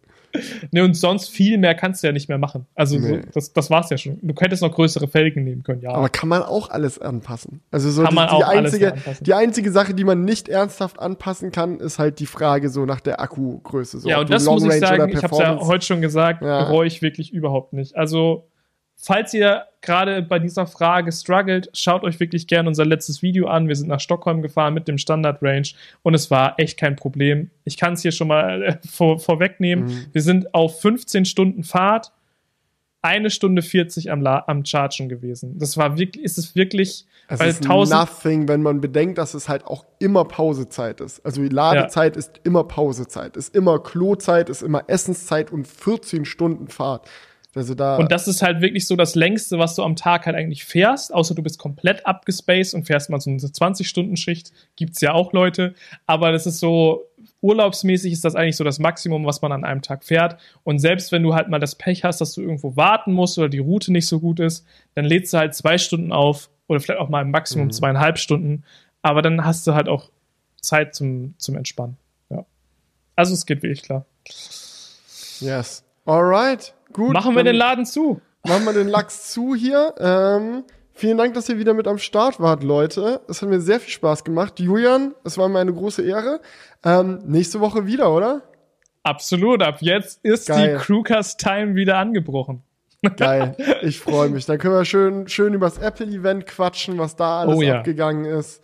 Und über die I F A und sonst yes, was. Yes, yes. Und ich glaube, dann wird uns auch das restliche Jahr nicht langweilig. Also jetzt... Krewkast-Saison hat wieder gestartet. Ich freue mich.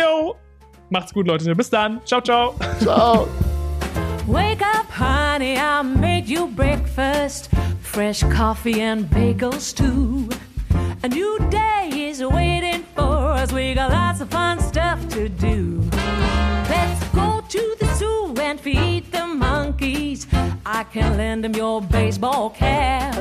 Let's make the day a barrel of fun. Growing up is just a trap. Don't it seem like a drag? Like putting all of your joy in a big brown bag. I won't listen to any of that jazz. No, I'll never grow up. I'll never grow up. Growing up is just a big fat trap. I take pride in never working a day. Can't see the use of it anyway. Who can think I'm such a load of crap? Growing up is just a trap.